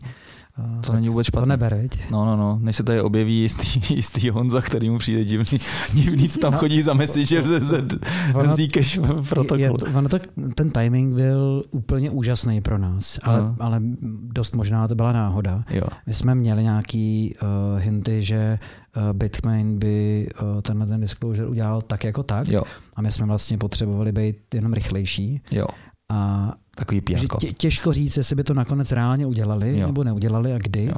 a protože ta v té komunitě ta informace o tom, že ASIC Boost je pravděpodobně v těch čipech, tak kolovala poměrně intenzivně Mhm. nějakou dobu. Mm. Ale pořád je to jako rumors na jedné straně a, a tohle už prostě přestalo. A kluci, když jsme už tady u té archeologie, takových těch zajímavostí, eh, které se týkají vlastně eh, těžby, tak další vlastně takový termín byl ASIC bleed. A můžete třeba říct. svůj- Unble- Unbleed, unbleed, pardon. Eh, tam, šlo, tam šlo v podstatě o to, že ty minery volali domů Aha, a, a bylo možný eh, v podstatě na dálku jejich shutdown. A aha, bylo to, bylo to potom prezentovaný jako eh, prostě management feature jo. a potom tou dobou, totiž on ještě Bitmain jakoby publikoval něco a tam se v CG Miner, eh, v CG Miner zdrojákách na GitHubu objevil jakoby fix, jakoby fix, oni tomu říkali fix, Mhm. kde to prostě vypnuli. Zajímavé, zajímavé. Já A si v, v téhle souvislosti pamatuju, jsme Aha. byli zrovna v burgárně s klukama No. jako po, po, po práci, jako, Aha. jako akce a nevím už, kdo to tam přines kus zdrojáku, no, který jsme museli eh, z, ze CG Mineru, z, z Bitmainního stroje, eh, který jsme jako ten večer tam uh, analyzovali, co dělá aha, a vlastně ta, ta pointa byla, abychom potvrdili, že to je uh, volání domů, že je možný vypnout ten miner. no. Na Češ prostě někdo, a už si nepamatuju, jak to přesně proběhlo, na Češ se to uh, to někdo vypublikoval jako, jako potvrzený problém a teďka se spustila celá ta věc, Hmm. ale uh, to byl nejzábavnější burgerový večer, uh, který, který si pamatuju z filmu. Ale to věřím. No. A když jsme už tý, u té zábavy na cizí účet, dejme tomu, uh, jaký byly nejhorší fakapíky v průběhu vlastně historie Brainsu, ať už to byly nějaký pokusy o hack, protože si umím představit, že vlastně vás se musí snažit hackovat jako půlka světa, že jo? Jde o peníze. No, teď Nebo nějaký prostě třeba publikovaný, dobu- publikovaný prostě verze firmware, který se třeba úplně nepovedly a pak se to třeba hasili a podobně. A bude to poslední otázka, kluci. Já vím, že už jste třeba trošku unavený. U firméru, u firméru asi nepamatuju žádný takovýhle zásadní problém. Mhm. Uh, já si pamatuju spíš jako takový biznesový uh, biznesový fuck up, uh, kdy uh, jestli si pamatuješ crash Bitcoinu z někde z 1200 na 200 dolarů Ano, a v té době jsme prostě nedělali žádný jako rozumný jako finanční plánování, mhm. Tak to bylo pro nás drahý. No. Jo, jo, jo, že, No, že, že- že, jste, že, jste měli, že jste měli jako ty um, No prostě- weekends a prodali jste zbytečně? Ne, ne, ne, ne, tak ty ne, potřebuješ živit jsme- firmu, Jo, že, musíš jo. prodávat. Úplně- Jo, jo, jo, My jo. jsme jako nechtěli prodávat, protože potřebujeme prodávat, ale protože jsme, nebo my jsme Jo. jo. potřebovali prodávat, aby jsme jako mohli jako firma fungovat, tak vím, že tenkrát to bylo jako drahý. Jo, jo, jo. Co ještě musíme říct, že vlastně u vás je možnost vlastně být vyplácený v bitcoinech, nebo máte jenom tu možnost jako být bitcoináci, nebo jak to máte třeba se zaměstnancema? Uh, Nebo s kontraktorama? Je to, je to úplně standardní věc. Jo, jo, jo, jo. takže když prostě řeknu, Chce, když se někdo fakturovat bit- bitcoiny, tak jsme schopni jako je, hradit faktury v bitcoinech. což mi přijde pecka. A kluci, ještě něco slovo závěrem?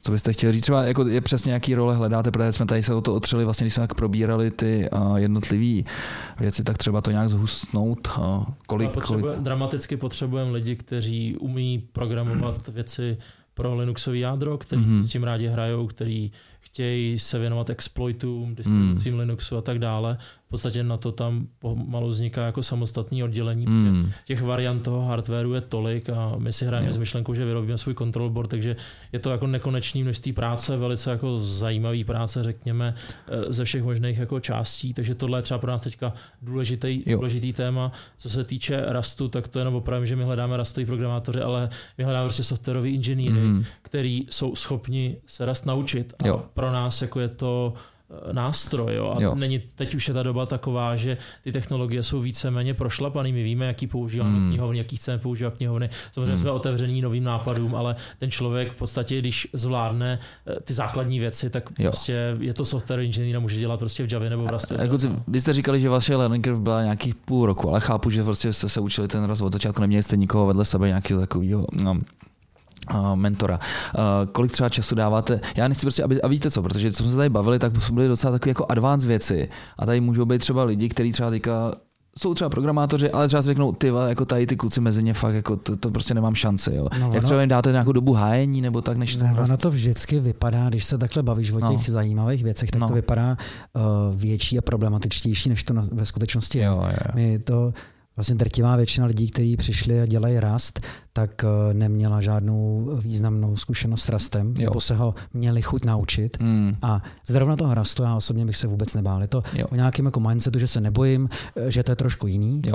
a, ale ten zbytek se dá naučit. A ani jsme vlastně nikdy neřešili explicitní nějakou dobu hájení, protože to nebyl problém. Jo, jo, jo, ok, tak to je asi můj problém, už jsem starý, mě to trvá dlouho hodně. Asi z praktického hlediska máme zhruba 14 denní takové jako kurz, kurz, opravdu jako kurz, kdy, kdy se procházejí no. procházejí no. jako nějaký, nějaký věci a předpokládá to opravdu jenom to, že ten člověk jako je softwarový mm. inženýr a víceméně ta jazyková část je minimální, protože pak je tam jakoby intro do, já nevím, Tokia třeba, jo, víš takový ty, jo. pak už jako, aby, aby, aby, bylo jasný, že prostě pro async používáme Tokio framework a ne něco jiného, pro práci s Kavkou používáme tuhle tu knihovnou, jo, jo, jo. jo jakoby, je to spíš takový ty mm. best practices, jo. na který stejně stejně si přijdeš, když je vidíš v kódu, mm-hmm, že se nějak mhm. jako použili a ono hlavně člověk se to strašně rychle učí, když má jako vzorek kódu, který už něco dělá, jo? protože typicky mm. nedostaneš jako úkol, tak tady prostě napiš něco úplně na zelený louce. Jasně. Jako, úplně nedávalo smysl. Jo. Ne jako první assignment. Jako, jako první jo. assignment. Jako, jo, jo. Naše první assignmenty jako občas bývají hustý, ale uh, jo, teď, teď, teď, třeba nedávno přišel programátor, tím toho zdravím Romana, jestli to někdy bude poslouchat. Už tam není. Ne, je tam, je jo, tam. Je tam, je tam, uh, že by si jako řekl tu pointu nebyl, nebyl jako rastář no. uh, a stalo se prostě schoda okolností, že uh, já jsem jel někam prostě na služební cestu mm. a někdo zrovna jako taky prostě ne, neměli jsme úplně čas a trošku jsme ho jako do toho hodili, čím se do toho mluvám, ale uh, v podstatě zvládl to fakt jako dostat se do nový domény, mm. což je jako vůbec, to, to je možná větší téma, jo, pochopit mm. tu doménu, uh, 4 GHz, za jak dlouho se vytěží a tak dále, že jo. Tohle to jako nasát, aby mm. vlastně pak člověk chápal, co dělá. Jo ale jako zorientovat se už jako v codebase, kterou máš jako zkušenějším lidem jako nedává, ne, nedělá moc jako problém, Jasně. aspoň takhle to jako pozoruje, Jasně. protože ty věci se furt opakujou. Jo, jo. Nutíte třeba lidi, aby si nastudovali třeba Bitcoin Core, a zdrojáky, nebo jak tady to funguje? Bitcoin Core ne, my dáváme nějakou sadu uh, materiálů, který uh, je hezký si přečíst, ideálně v klidu ještě než mm-hmm.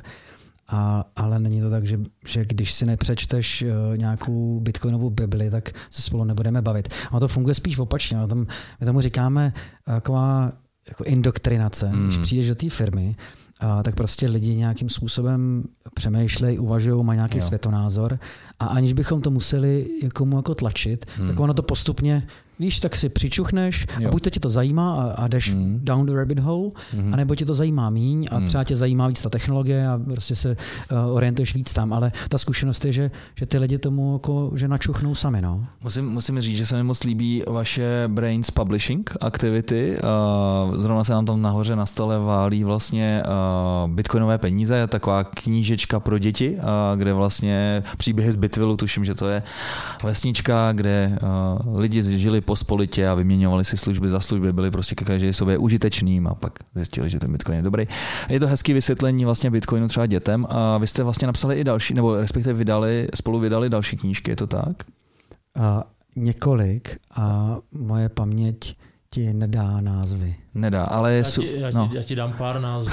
Přeložili jsme Bitcoin white, standard je jasný. Bitcoin standard, jasně. no, přeložili No. jsme white paper Aha, a teďka, jasně. teďka nedávno vyšel takzvaný Bitcoin Mining Handbook, aha, ale ta je v angličtině. no, protože my jsme si říkali, jezdíme po konferencích a všichni rozdávají trička samolepky, to je super, ale Kristián měl nápad, jako, že by to bylo skvělý, eh, když by to byl jako i marketingový materiál. mm, A bylo to fakt jako artikl na tom stánku, když jsme teďka pozorovali, jsme byli na Mining Disrupt, to jsme Mm. 15 dní dozadu, mm, a jako ty lidi si tam prostě proto chodili, protože to, to, je, to je něco, co si odezeš z té- z té kancela, z té a použiješ to. použiješ No to, jasně, že jo. To, Tak ono je se to rozpadne. Vlastně kolek, kolekce, kolekce nějakých uh, relativně uh, advanced blogových postů na, na téma miningu z různých aspektů, Mm. který se postupně uh, jako napsali abychom měli nějaký smysluplný content, no, uh, edukovat tu komunitu je Mm. nekonečný proces. Jo. A tohle to vzniklo jenom jako kniha, že je, je to prostě jednodušší a, a lidi to hrozně oceňovali no, nakonec. Hele, je to potřeba, protože a přece jenom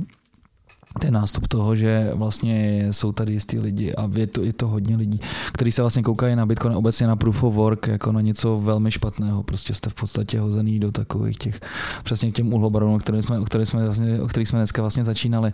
A, a ve, ve prospěch nějakým prostě shitcoinům, proof of, uh, proof of stake a podobné věci. A, tak jsem rád, že vlastně děláte tady tu, a, tady tu věc a vždycky někdo řekne, a mohli by dělat něco smysluplného, mohli by ty asiky počítat něco jiného. No jenže pak by to prostě nefungovalo, to je jasný. Že jo? Nebo myslíte si, že by tam bylo něco, nějaká úloha, která by se, protože se dává za příklad třeba sety, tenkrát se počítal vlastně taková ta mimozemská komunikace a tak dále. Ale Ale všechno to můžeš fakenout přece, jak tam není ta kryptografie, tak to prostě nemůže fungovat. Že? No a tady v tom případě je to ještě tak, že ty jako nedokážeš rozdělit ten výkon, jo? No. To, je na tom, to, je, to je proč se uvádí ten příklad proof Hmm. versus proof of work, Hmm. že já nedokážu poslat svůj miner na jednou, na dva blockchainy. Teda Hmm. jakoby dokážu, ale část Hmm. výkonu jsem, část výkonu tam. Ano, A tím pádem jako to je ten proof, že jsem jako vykonal nějakou Ano. práci a ty práce se děje na tom světě tolik, že není možný pak tu historii změnit. Jo. A o tohle by si přišel v Jo, podstatě. jo, Takže tam, jo. Tam jako, já se jako z pohledu takových těch zelených řečí ohledně těžby, netěžby eh, se na to dívám tak, že prostě my tady nemáme eh, totalitu, my tady máme Mhm. volný trh. Mhm. Pokud je něco ke koupi a já si to můžu koupit, tak si s tím můžu dělat, co chci. ano. A nedává smysl, abych já si kupoval elektřinu za 8 korun a těžil, Mhm. protože je to neekonomický Mhm. pro mě. Jo. Pravděpodobně Jo. budu v mínusu. Eh, Kdybych si říkal, budu takový spekulant, no tak mám tu svobodu, ne? Proč, Mhm. proč by mi... Tak ono mě- to úplně, úplně takhle ve společnosti fungovat jako nemůže. Že? jo. Ta, já chápu tu, uh, tu snahu lidí, řekněme, bavit se o tom, kde ty pravidla uh, jako vzájemného chování se ve společnosti Hmm. jsou, kde by být měly. Hmm. Uh, asi se dá shodnout, že někde by být měly, i, i když budu jako super liberálně smýšlející člověk. Uh, byť já bych třeba uh, chápal, že dobrý, koupím si uh, tu elektřinu a dělám si s ní, co chci. Mhm. Pro mě, tak mám relativně uh, jako pochopení, protože že s tím někdo chce pracovat. Na druhou stranu, Bitcoin dneska uh, vytváří, nebo ten uh, systém těch incentiv a, a ceny vytváří tak obrovský tlak na mining, Mhm. že v případě užití jako drahých zdrojů energie, Mhm. Uh, tak je to prakticky ekonomický. Mhm. Ano, už to, tohle samo o sobě vytváří jako tlak na, na, na levnější To- to v jo. přírodní zdroje. no. To, to jo, jenomže stejně tady bašní prostě lidi chtějí ti řeknou, že to je vlastně práce jako vníveč a vůbec si neuvědomují, že vlastně tady ty všichni ty mineři vlastně drží obrovitánskou síť versus prostě tady mrakodrapy a krásné budovy bank a co já vím, prostě Swiftu, serveru a podobné věci.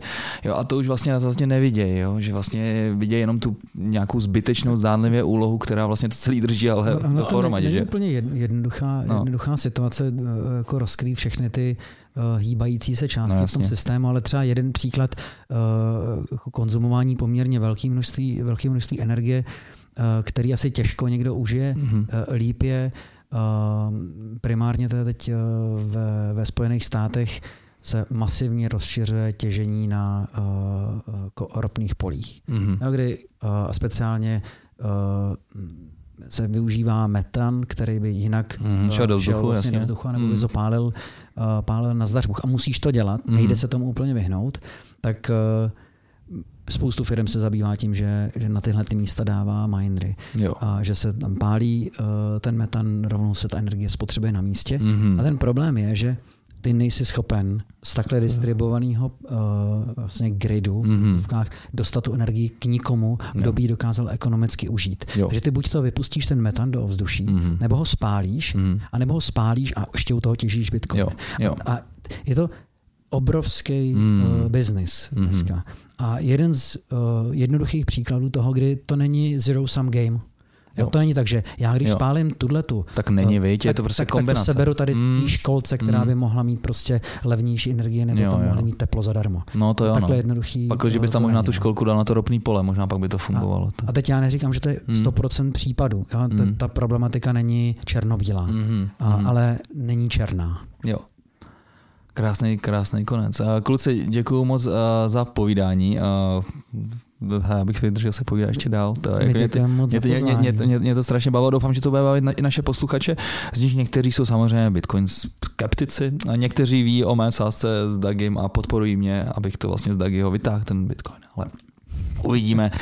Nechme Dagiho dlít na jeho zasloužené dovolené, protože přece jenom uh, běhá kolem své rodiny, kolem Atakamy, kterou jsme tady nezmínili, takže musíme zmínit. A doufáme, že u dalšího dílu zase se mnou. A tak jo, kluci, ahoj. Díky, ahoj. Ahoj. ahoj.